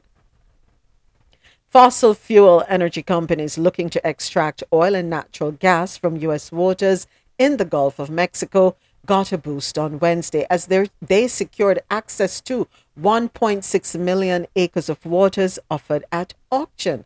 That was just a fraction of some 73.3 million acres of federal waters the Interior Department's Bureau of Ocean Energy Management opened up for bidding. Officials spent more than an hour reading aloud the bids in Lease Sale 259 with some 13,600 blocks of outer continental shelf acreage in the Gulf of Mexico at stake. It's the second time this month that the Biden administration has opened federal territory for new oil drilling after it approved the large and controversial Willow project in Alaska on March 13. Okay, so what is lease sale 259? Let me go ahead and click on that and let us get into that. So, courtesy of BOEM, Bureau of Ocean Energy Management, uh, .gov. What is that? Okay, you brought me to the website. Ah, okay, lease 259. The lease sale was held on March 29, 2023. Okay, what is a lease sale? Can you please tell me? Okay, the, the website is not giving me what it is. I need to know what a lease sale, what the exactly what it entails. So let me copy this. Copy. Let me go to Google. Paste. Lease sale. Okay. What does hmm? A sale and lease back is an arrangement where an entity sells one, one of its assets to a lender and then immediately leases it back. Okay, but is that the case in this situation? I don't don't sound like lease sale. That don't sound right. Hold on. Environment. Okay. Let's see. I'm still digging, folks, because I want to understand how this works. Overview. Huh? Anybody familiar with this? Because I'm here digging and I'm not finding what I need to find to satisfy my mind. I'm seeing a lot of language I don't understand. It's English, but I don't understand. What is a lease sale? It is called lease sales. I'm trying to understand what exactly is the lease sale 259 agreement where the government um, auctioned off how many acres of ocean water stretching from Florida to Texas. I think that the only thing I can think, like I know of where um, agreements are structured, where you, like, say you have a lease, um, like say the government would lease your property, like say for 50 years, with the option to, to, to purchase it at the end of the lease or something. I, I don't know if if it's if that if that's it. That's the only thing I can think of. So we know that it attracted $264 million in high bids. That much we know. But I'm still trying to. There is some buying and selling or auctioning off and then getting back. There is some of that. Okay, what exactly? Because, because for example, like I know, like for example, like in Bermuda, the government owned owns like almost every property that's an ocean property. The government owns the property, and um, I think by law it cannot be sold. But what but what they are able to do is like say for example like a Marriott want to open a, a hotel, they can sign a hundred year lease, and at the end of the hundred year, then they knock it down, and then it's government owned again. So I, I don't know. Mm. Okay, now that's starting to make sense to me. Okay. I'm still digging, folks. All right. I'm new to this. I, I sent you. I sent you uh, uh, an article. I don't know if you could find it in there. I could just scan through it real quick. Okay, let me look real quick. All right. As, as the term and condition at at the end, that there's a link for the term and condition. So you can At look the at that. end of it. Okay, go down, scroll down. All right, let me go there. Let's see. Lease sale to. This bring me right back to where I was. The link bring me right back to where I was, Dre. Um, where it's not giving me. Okay, hold on. Uh, uh, let's see. Yeah, because I'm sure I'm not the only one who wants to know what the heck this is. We don't speak this language. I think it's something that I think it's there. You just have to go through it Dig, have the. to dig through, yeah. If it take take you back right there. Okay, so let me see. A total of 32 companies participated in the lease sale, submitting $309 million in excess of that in total bids. Leases resulting from this sale will include stipulations to mitigate potential adverse effects on protected species and to avoid potential conflicts with other ocean uses in the region. Revenues received from offshore oil and gas leases, including high bids, rental payments, and royalty payments, are directed to the U.S. Treasury. Certain Gulf Coast states, Texas, Louisiana, Mississippi, and Alabama, and local governments, the Land and Water Conservation Fund, and the Historic Preservation Fund. Lease sale 259 offered approximately 13,100, I'm sorry, 13,600 unleased blocks, approximately 73 million acres in the Gulf's western. Okay. Um, Okay, I got it. It's it's it's it's pretty much a buyback, right? okay. Uh, it's called a sale lease. Uh, I don't know why. So it's kind of it's kind of like a buyback. So it says um, a sale lease or a lease buyback is a transaction in which the owner of a property sells an asset, typically real estate, and then lease it back from the buyer. Mm-hmm. So that's pretty much what it is. Okay, okay, okay. Got it. Okay. Makes sense. Color me slow this morning. Makes a whole lot of sense. Tell us if I need some rubbing on my coffee. Yeah, but but but that type of transaction doesn't make sense either. Does it make sense? It's not making sense to me. I guess it does because it, it, it, it injects funding into the treasury right away, no? Or is it over a Yeah, period of I'm time? I'm I'm not sure. It, it it's just it's just like like I was at a um a business conference in Jamaica some years ago, and this guy was doing a, a, a, a answering um, a session where he's uh, answering question question and answer period, Mhm. and this this guy stood up. There, this guy stood up and was asking about reverse mortgages. Ah, I hate that thing. and and the guy and the guy was saying like okay suppose i have two houses and i want to do both of them um reverse mortgage and the, the guy look at him like with the look like are you dumb like if you have two houses why would you why not just Mhm. sell one and keep one Exactly. so it just seemed yeah it just seemed like that transaction especially for the american government that that don't seem i don't know it, it just seemed like a gift it seemed like a gift to rich people or to enrich their cronies that's what it seemed like Yeah, I don't know who came up with this reverse reverse mortgage thing, but I think it's ridiculous in my opinion. But hey, what do I? You know? think so? I think so. I, I think it worked for some people that um like obviously older folks that don't have pension and stuff like that, good pension and stuff like that to live off. You know, I, I think it can work for them. Not in ev- not in every instant, but I think it worked for some people. Dre, Dre, you watch a movie where as soon as you sign up the reverse mortgage, them send a hitman for come kill you? that part. I've heard I've heard that one. I heard about that. movie. Okay. and all of a sudden, you're pitting them now have nothing to forget. Yeah. Yeah, I, I do have my doubts about it. But anyway, let me keep it moving. ah, real quick. Manhattan grand juries investigating Trump and Stormy Daniels. Hush money. Probe sent to month long break, courtesy of BallerAlert.com. The Manhattan grand jury examining Donald Trump's role in a hush money payment to porn star Stormy Daniels is expected to hear evidence for is not rather expected to hear evidence for another month, giving a break. Politico is reporting the break would push any indictment of the former president to late April at the earliest, although it is possible that the grand jury schedule could change. In recent weeks, the Manhattan District Attorney's Office has not convened the panel on certain days, but it is District Attorney Alvin Bragg's prerogative to ask the grand jury to reconvene if prosecutors want the panel to meet during previously planned breaks.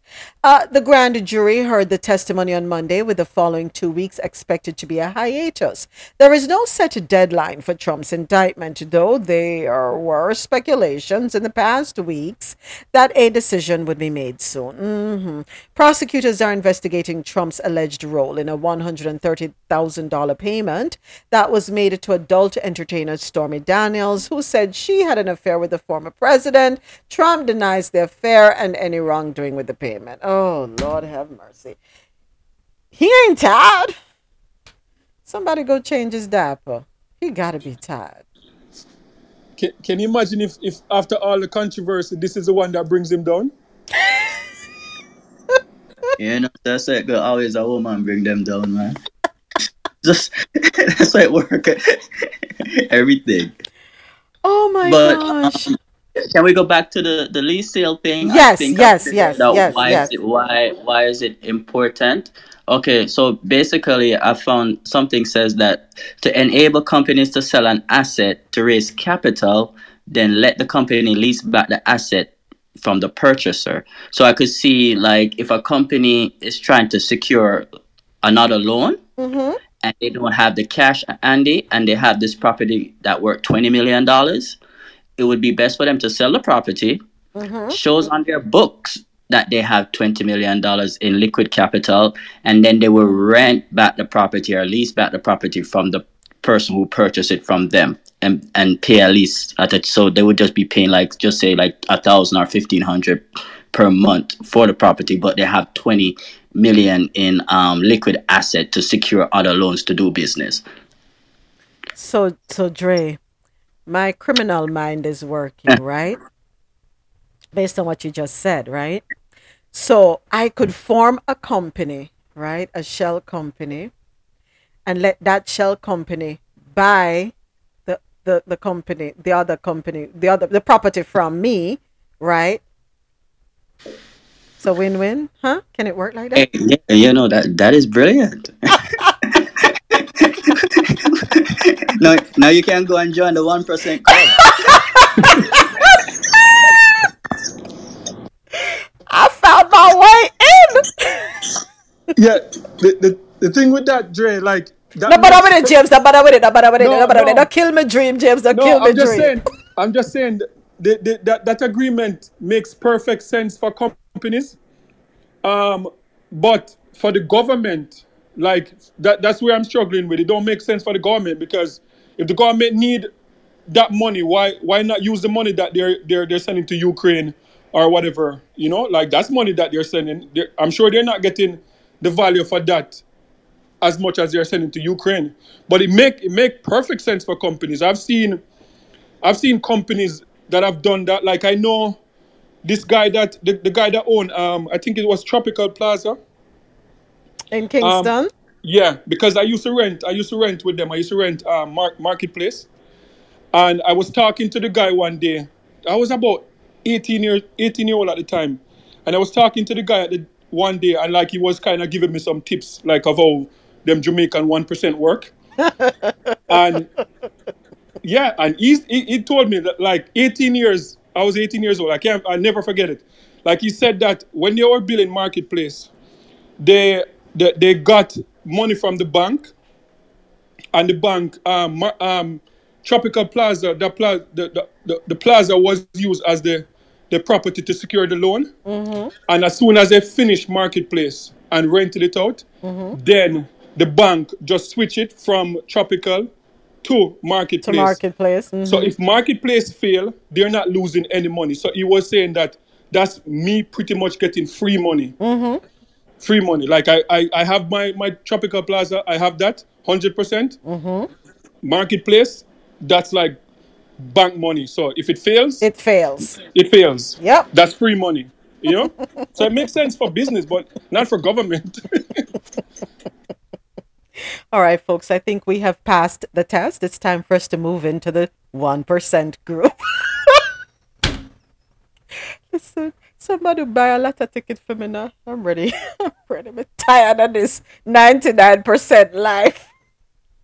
that don't count moments. Lottery don't count in the one percent. That's, that's what the, like rappers and sport uh, like athletes are not accepted in the one percent. You have to be a business mogul. You, you know the rule. You see, you them treat Bolt. Bolt is not a one percent in Jamaica. So hold on. So who says I'm not a business mogul in the making? I gotta think big. Yeah, but but you can't you can't you can't start from lotto. The rule is business. Like the only the only exception is, is drug drug dealing.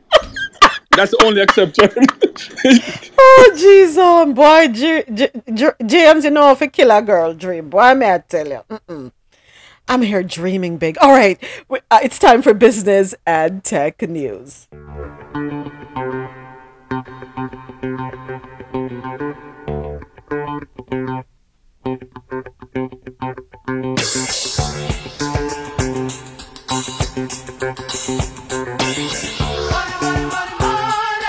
All right, first up, courtesy of CNN Politics, Disney quietly took power from DeSantis's new board before the state takeover. Okay, hold on, let's get into this one. Time to play with the big boys, huh? Okay, DeSantis, let's see what's going on here between you and Disney. So, according to CNN Politics, the battle between Disney and Florida Governor Ron DeSantis may not be over yet. Get your popcorn out, folks. I don't know what you want to drink, Fanta, with that, but the new board, handpicked by the Republican governor to oversee Disney's special taxing district, said Wednesday it is considering legal action over a multi decade agreement that was reached between the entertainment giant and the outgoing board in the days before the state's hostile takeover last month. Under the agreement, quietly approved on February 8 as Florida lawmakers met in special session to hand DeSantis control of the Reedy Creek Improvement District. Disney would maintain control over much of its vast footprint in central Florida for 30 years, and in some cases, the board cannot take significant action without first getting approval from the company. This essentially makes Disney the government, according to board member Ron Peri when speaking in Wednesday's meeting. According to the video posted by Orlando television station, this board loses for practical purposes the majority of its ability to do anything beyond maintaining the roads and maintaining basic infrastructure. The episode is the latest twist in a year long saga between Disney and DeSantis, who has battled the company as he tries to tally conservative victories ahead of a likely bid for the 2024 GOP denomin- um, nomination. The board on Wednesday retained multiple financial and legal firms to conduct audits and investigate Disney's past behavior. That's according to DeSantis spokeswoman Taryn Fenske. According to meeting documents, the board was entering into agreements with four firms to provide counsel on the matter. So let me ask a question. Them never look for think do the counseling before them him decide to go set up a board for run Disney, their tax um part. He didn't think about that. Moments, who you have in this fight?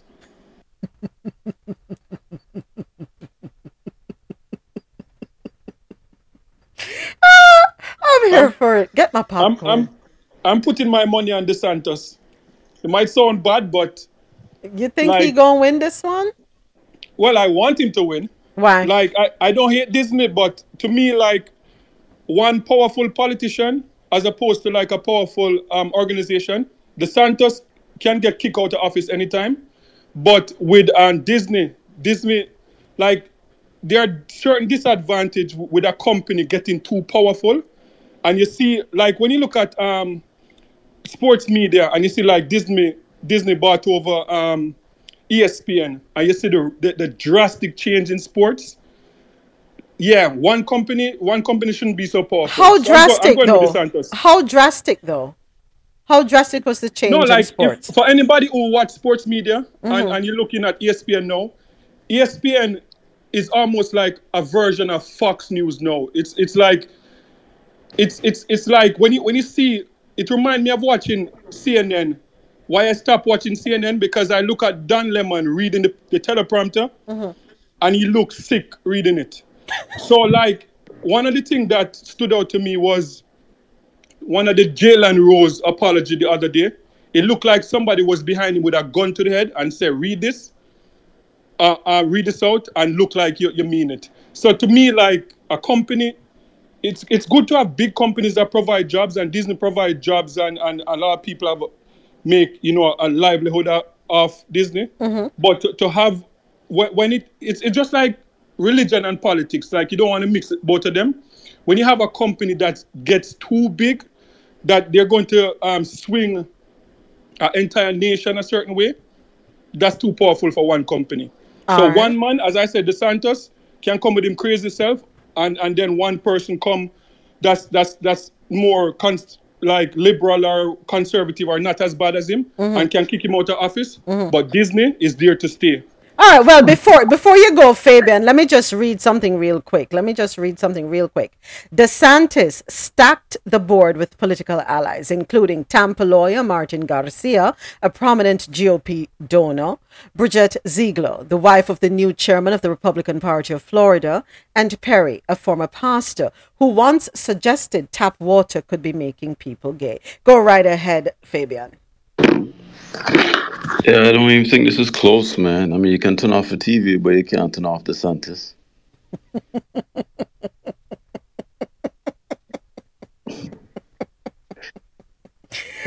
oh Lord, Why, why, why embolden this guy, man? What has Disney done to us, man? Besides, look, they, uh, they are already big. They've been big, and they will continue to be. Them no, they're not bother me. That's how I see me down in South Florida, where me can't even pick up an African American history book or anything like that. They might take them, might take them off the shelf, and I threaten people with jail.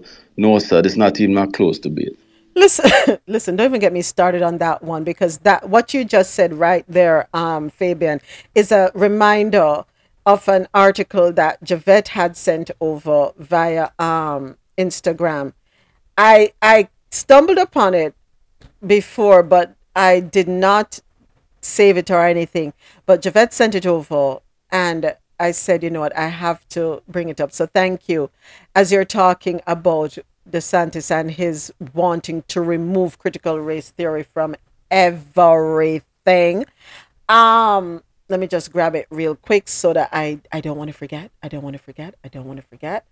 Um, and I'm sure many of you, Ruby Bridges. Who who knows about Ruby Bridges? All right, so, um, the school made part of a civil rights trial. Hold on, why is it not pulling this up properly for me? Let me see if I, I think I cannot get to open it properly because I am not on Facebook. Yeah. Anyway, the New Orleans school that was um, desegregated by young Ruby Bridges in 1960 officially became a stop on the Louisiana Civil Rights Trail as a marker commemorating the um, event um, that was unveiled. Okay, hold on. It's not allowing me to open it, and I am so mad. I want to open it so bad. Let me. I'm trying something else. Hold on one second. Thank you for your patience. I appreciate it. But when, let me see if I can get it on another another way. Hold on. See, I'm, yeah, moments. I'm not giving while, up. While you look for what you're looking for, one of the thing I understand, Fabian, but one of the thing with um, they're they're getting political too. That's one of the thing. Like what one of the thing that I found disturbing that um that um the transgender lady that won um in the swimming the swimming competition and ESPN was like highlighting it it, it seemed to me like they're highlighting this person and then there there were several other competitor whose voice were drowned were drowned out. And we've seen this with with media. Is like when you pick a side and you don't you don't allow everybody to, to express themselves. So these young ladies that were swimming against her um which thought it was unfair like their voices were drowned out and she just came up as like this big legendary person the first trans- transgender person to win a swimming event and i feel like that is dangerous grounds because they're picking political sides and they are very big and strong media they have millions of dollars DeSantis could die tomorrow but they're here to stay All right. Got the clip. Got the clip. Okay. See, I'm relentless. You don't stop. Hold on. So more than 60 years ago, at age six, Ruby took the steps toward change, and they're still happening today in young people who follow her lead.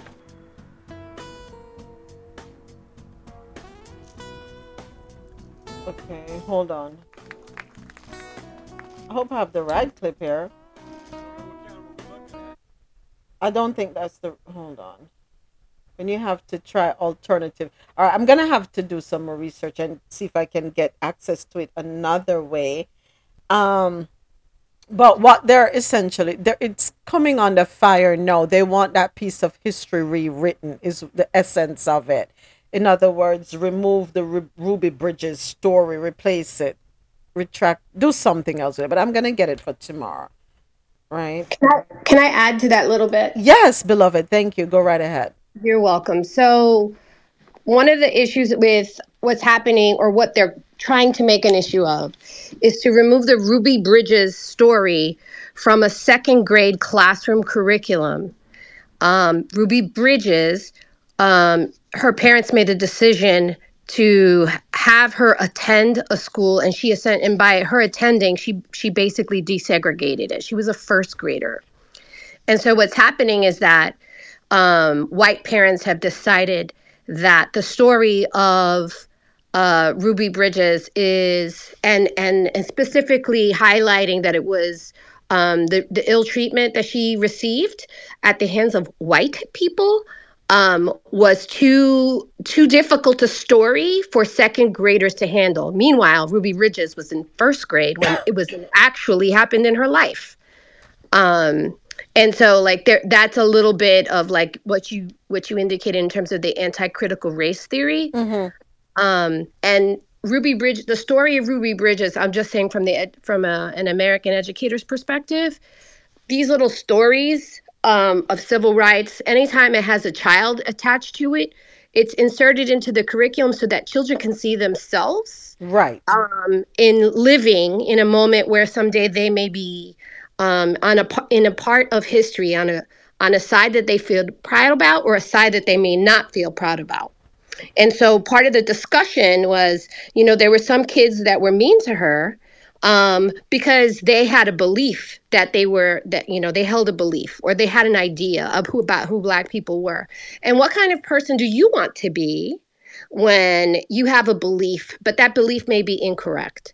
Right. And like that's the nature of the conversation. And these white peoples are tripping because it, we use the word white in the classroom. Wow. So while you were talking, beloved, thank you so much for giving us the perspective. I was able to get a clip from CNN, and I am going to play the clip. But before, let me just read this quickly. A film about a black first grader who integrated an all white elementary school in the South is under review in a Florida school district after a parent objected to the movie's use of slurs and argued it could teach students that white people hate black people. That's according to school officials and documents obtained by CNN.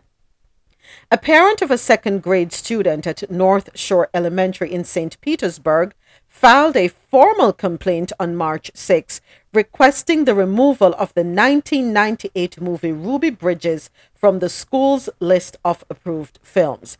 This came after the movie was shown to about 60 second graders on March 2nd as part of a Black History Month lesson. Isabel Mascareñas, a spokesperson for Pinellas County Schools, told CNN.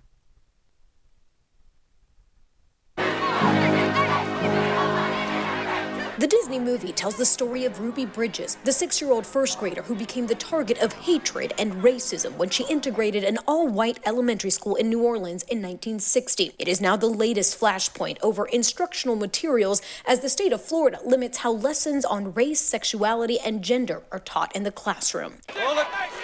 The PG rated movie is now under review by Pinellas County Schools in Florida, a review that stems from a complaint by a parent of a second grader asking it be removed from the school's list of approved films.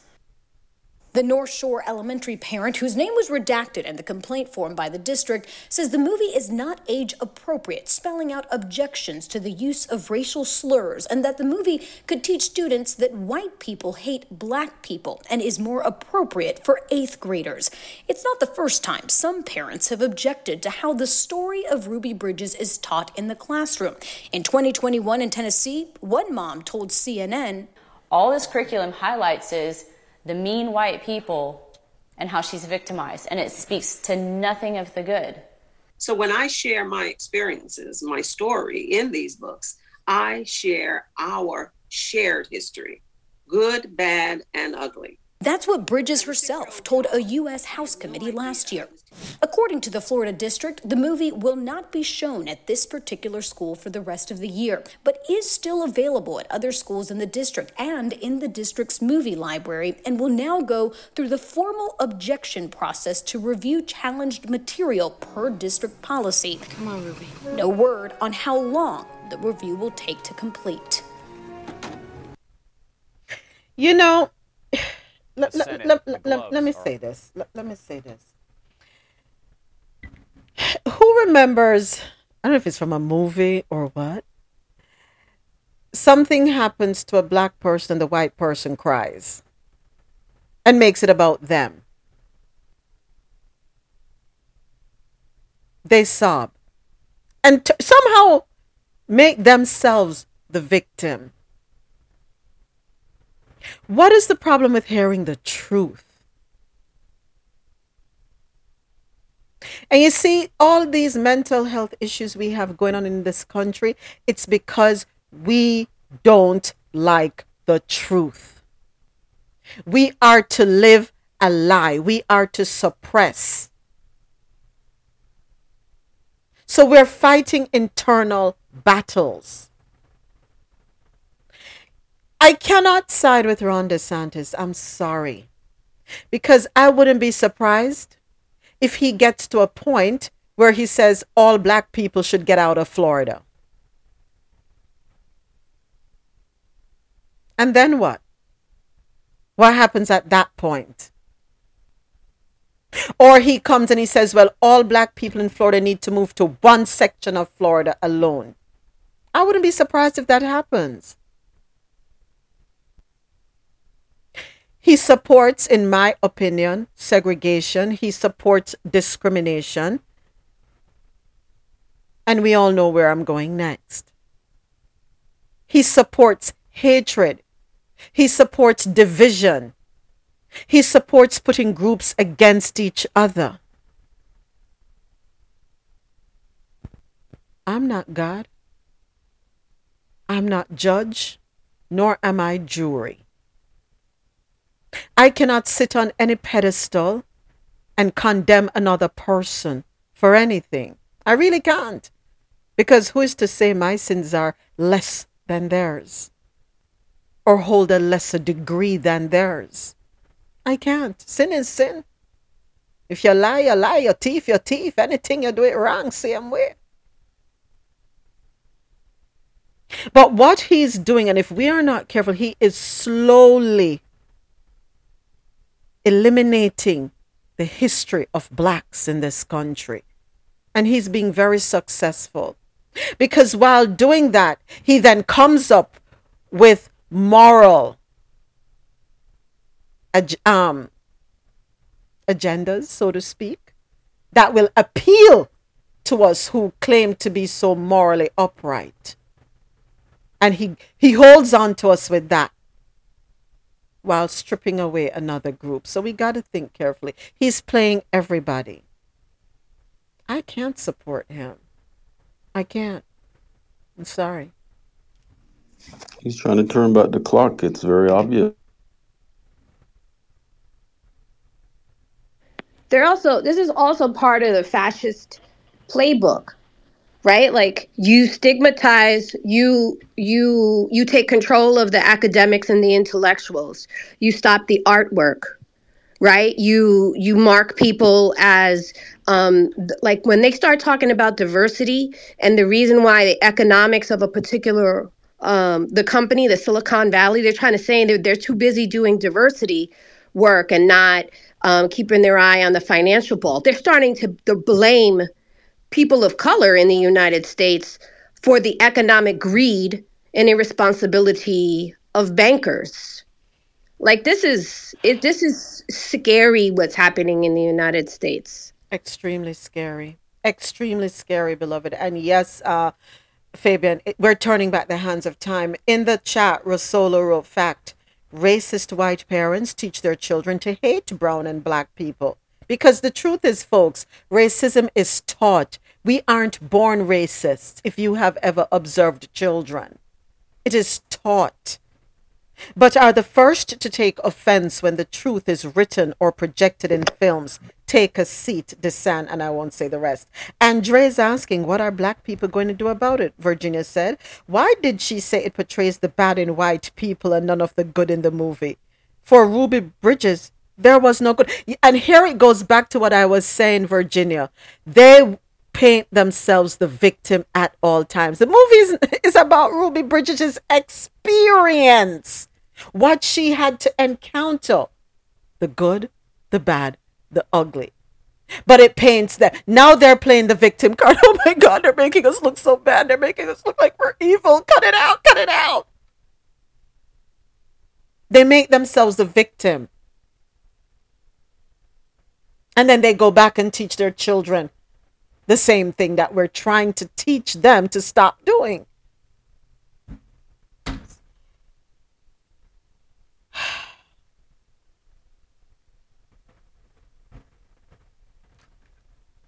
Can't back him. I'm sorry. Do you remember how many times we've seen um, the films or, or documentaries on the six children that went to school together and they segregated that school Mhm. back in the 60s? So that, that six children together faced all that hate. What is it? What did this? What did this one child by herself, a first grader, a little a little baby? What did? What was she told? What did she face by herself? So don't be offended when the truth comes out. She's the one telling the story, her experience, as you said. We can't deny her experience, and I'm not going to sit here and feel sorry for people when the truth comes out. Let the truth come out. Mm-hmm. I know you can't say what I call DeSantis. I know. it's in the chat. you know, We have to know how to face the truths. And that is how we are able to move forward. Only that way. If we keep denying it, folks, we're not going to make any strides. Everybody has to put on their big girl panties and big boy briefs and deal with it. And nobody, and here's the thing nobody is saying all white people are racist. Nobody is saying that. It's just unfortunate that you have some who are to this day. And, you know, I remember Marlon was telling me about um, a conversation he had with someone when he was over the road. And the person told him he has always wanted, wondered what it would be like to be in a relationship with a black woman. But he could never bring a black woman home to his parents because his parents taught him to be racist. And he's telling Marlon that he don't understand why his parents are racist. He doesn't get it. He doesn't understand it. So they don't, the parents don't even know why the hell they are racist. They're just passing on a baton and can't even explain it. There are a lot of people there. It's not a matter that they think they're superior. Them just racist because that's what they're told to be. Hate this group, hate that group, hate every other group but yourself. That's it. And they're ignorant, uneducated, dark and fool fool. They're staying in the dark, not wanting to come out into the light and learn. Do you know that there are some people in this country who have never seen a black person except on TV? except on TV. There are some places in this country where, as a black trucker, you dare not break down our McKnight catch you there. Do you know that? Let Marlon tell you, and I'm sure Afro can relate to that. Do not night McKnight catch you, you know, one broke down anywhere. May God be with you.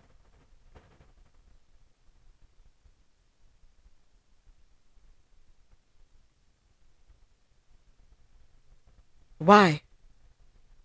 Why are we in 2023 still promoting segregation, eradication of a people? Because that is what DeSantis is supporting. And being paid to promote. Yes, I said that part.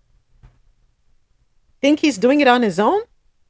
No politician does anything or makes utterances on their own. They're all paid to say something push an agenda.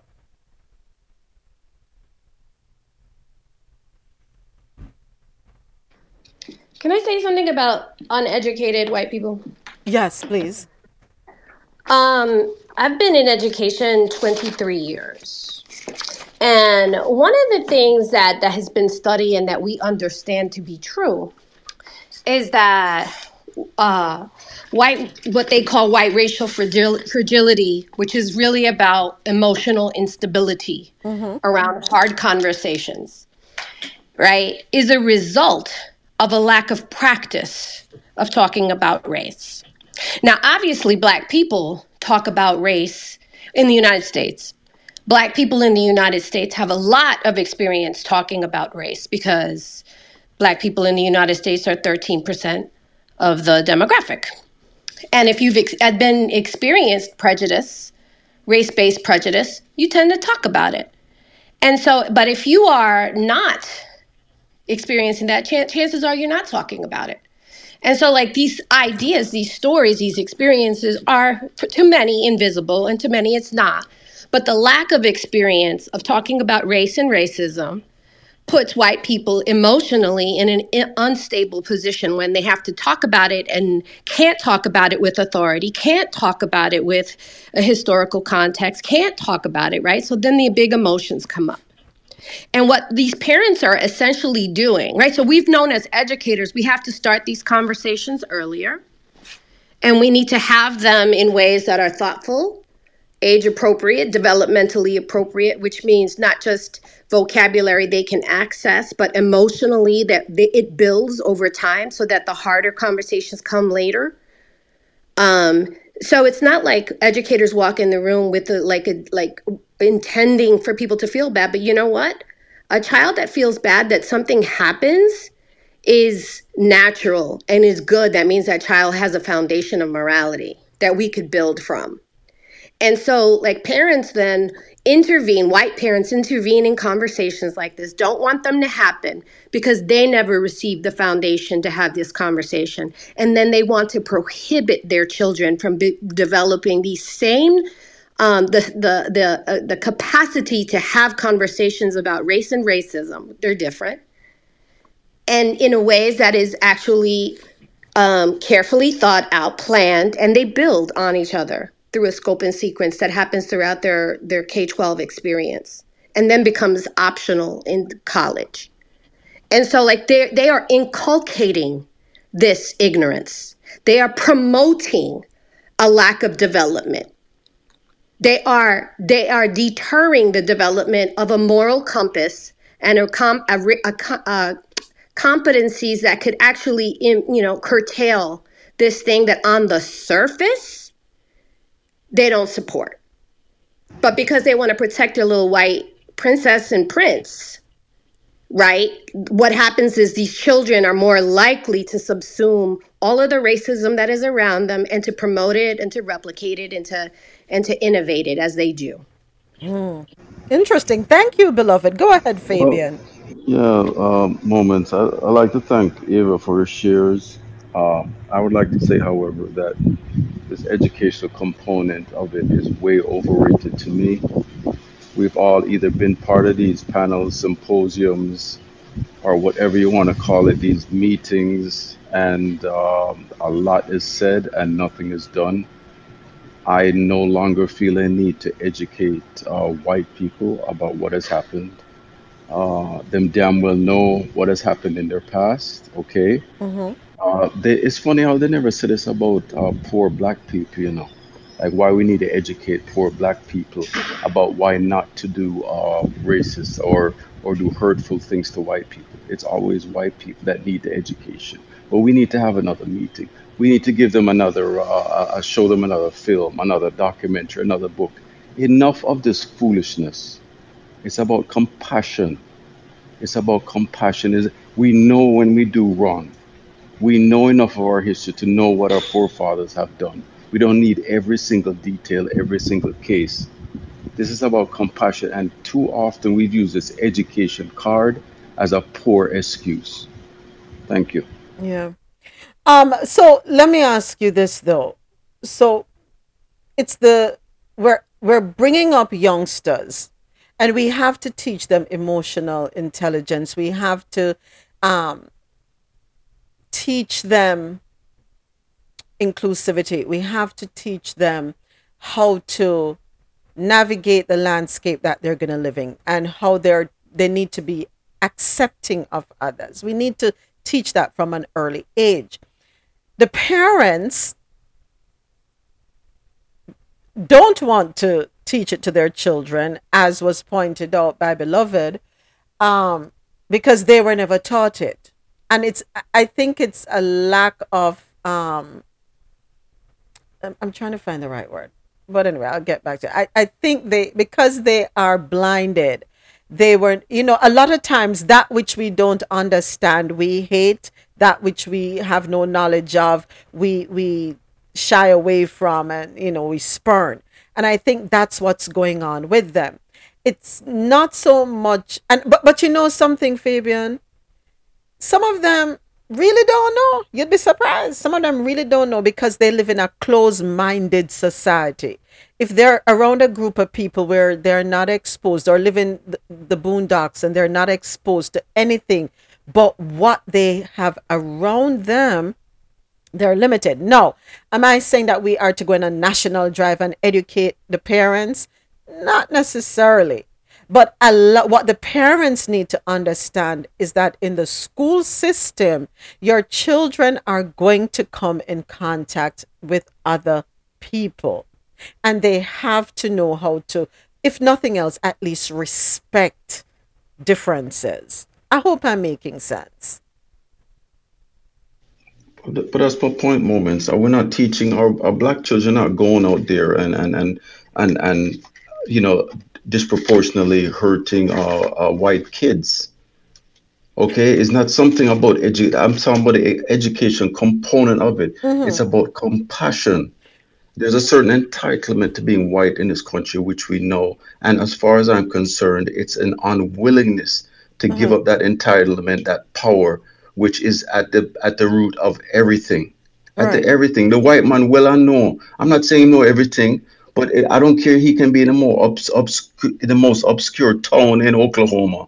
Him well, I know what has transpired in history. Is all I'm saying. Mhm. Because you know what? It has been passed down by conversation. Mhm, Thank mhm. you. Yeah. Um, I see. I definitely see your point. I definitely see your point, Fabian. Education actually starts at home, and I I, I know that we teach our children. I, I can speak for myself and my husband. We definitely teach our children from an early age to respect people. And I think that is why within our communities, you don't find that we're really going out there and hurting people per se. You know what I'm saying? I'm not saying doesn't happen, but on the large scale, I think that is the difference. From an early age, we teach our children in the home because everything starts at home. You know, so as we're teaching our children to sing their ABCs, you know, and to color and all of that, we're also teaching them compassion and acceptance. Starts at home. All right. Thank you so much, um, Fabian, and thank you, beloved, for your comments. Uh, next up, oh gosh, this is believe it or not. I have to give you this one. A serial sperm donor has been sued for increasing incest risk after fathering 550 people, children. An international sperm donor who has fathered about 550 children is being sued for allegedly raising the risk of accidental incest, courtesy of Baller Alert. In 2017, Dutch musician Jonathan Jacob, Jacob Mahir or Majir, who is 41 years old, uh, provided sperm to at least 13 clinics, including 11 in the Netherlands, where he was blacklisted for having fathered 102 children.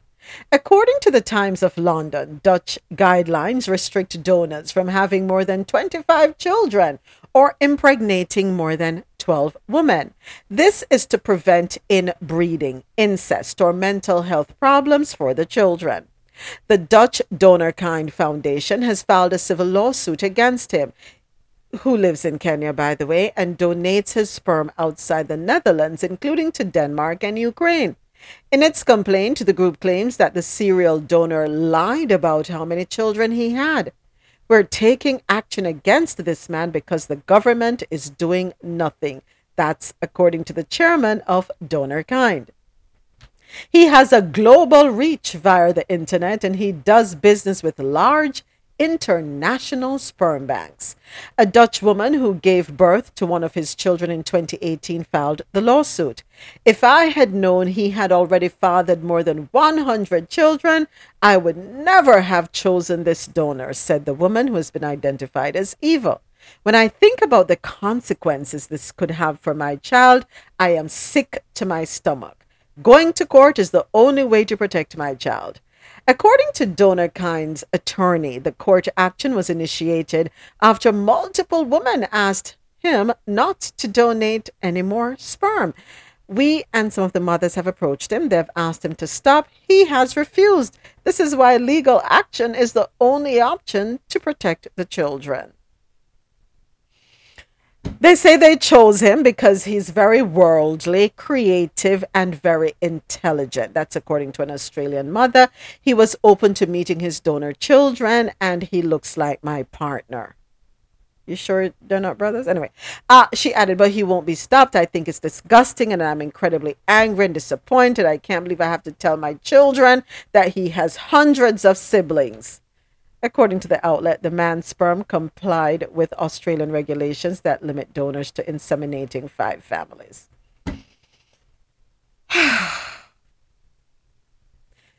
when you when you opt to to get into the sperm bank whether it is to donate or to get sperm from the bank or whatever, don't you know the risks that you're running anyway? Because whether it's a hundred children or five hundred children, I don't know. Yeah, it's just one of those things. You read the story, you look at it, and you just keep on, keep on moving. because those women don't make no sense, and him don't make no sense. I make no sense. Like, listen, You're mad about the 500, but you're not mad about the 100. Oh, the 100 is not so bad, but the 500 looks terrible. yeah, you tell your kids you have a, you know, you can't have uh, a hundred brothers and sisters out there. Like, yo, it comes with the territory. Either you accept it or you don't. Just one- I mean, if you're going to if you're gonna go to a sperm bank, Dre, Noah said there's a probability that there are, let's say, even 20 siblings out there. And who to tell you might just end up in a relationship with your sibling. It a happen without sperm bank a go on anyway. It a happened from Wapikill Philip days, long ago, where people buck up no no say them sister, no no say them a brother and sister. Because the father was a rolling stone, had one family down there, so one rear over the next parish. It happens. Yeah, mo- mo- James on this one. All right, James, come through. Yeah, so say uh, you know you know what's interesting too? The the blood bank and the sperm bank are the, the only two banks that don't fail in North America.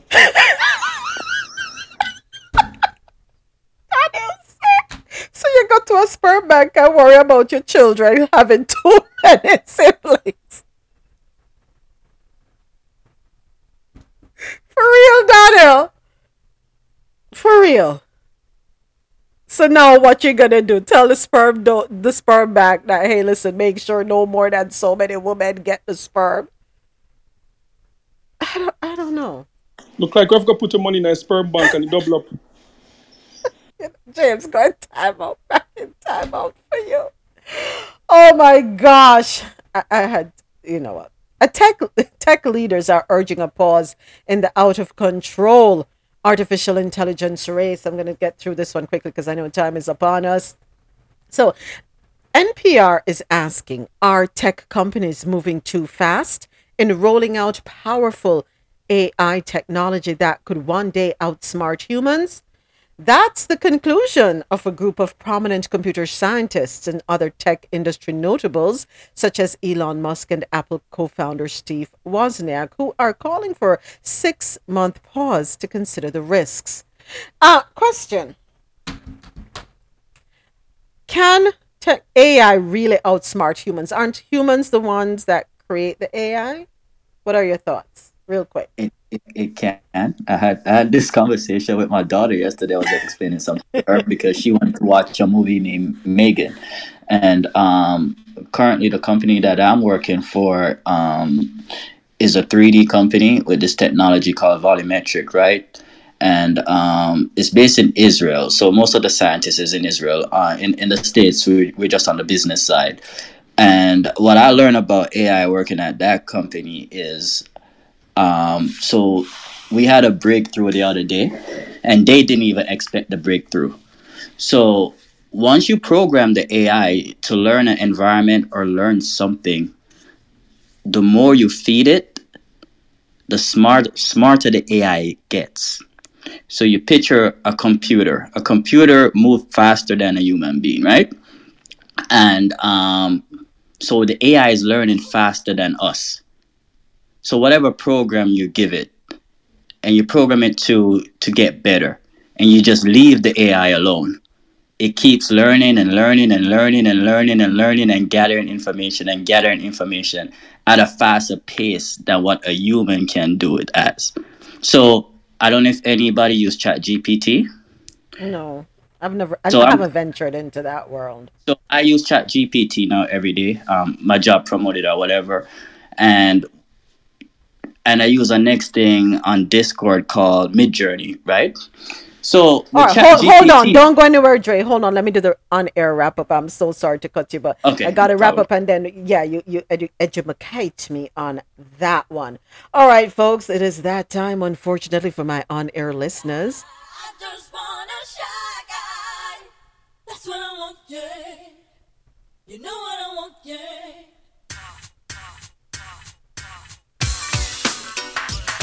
Want to give a big thank you to everyone that logged on to the Quality Music Zone, QMZRadio.com. For quality music while you work or play, remember to keep it logged on to www.qmzradio.com for that good music to get you through your day. I also want to say thank you to everyone that logged on to JahknoRadio.com. Don't forget to download that Jahkno Radio app, J A H K N O. It is available in your Apple and Google Play stores. Jahkno Radio. Take us on the go. When me come, me say me ever ready. I need that love. Yes, I need that love. But I don't want somebody loving everybody. I need a shy guy, some kind of guy who'll only be mine. Of course, I have to say thank you, a big thank you to my Clubhouse uh, family. Thank you for being my studio audience. Appreciate you. Thank you for offering your voices, uh, whether on the stage or in the audience by participating in the chat. Thank you so much for your perspectives, your points of view, and your opinions. Thank you also for sending articles over. I do appreciate it. For my listeners online, if you ever want to be a part of the conversation, don't be afraid to join us on Clubhouse. Just, you know, search for Coffee in Toe. T O E. We'll be happy to have you here with us. Whatever you do, wherever you go, I do ask that you please take care of yourselves. This was a Moments with Me media production, and this is Moments with Me signing out of QMZRadio.com and JahknoRadio.com. See you tomorrow morning, 9 a.m. Eastern.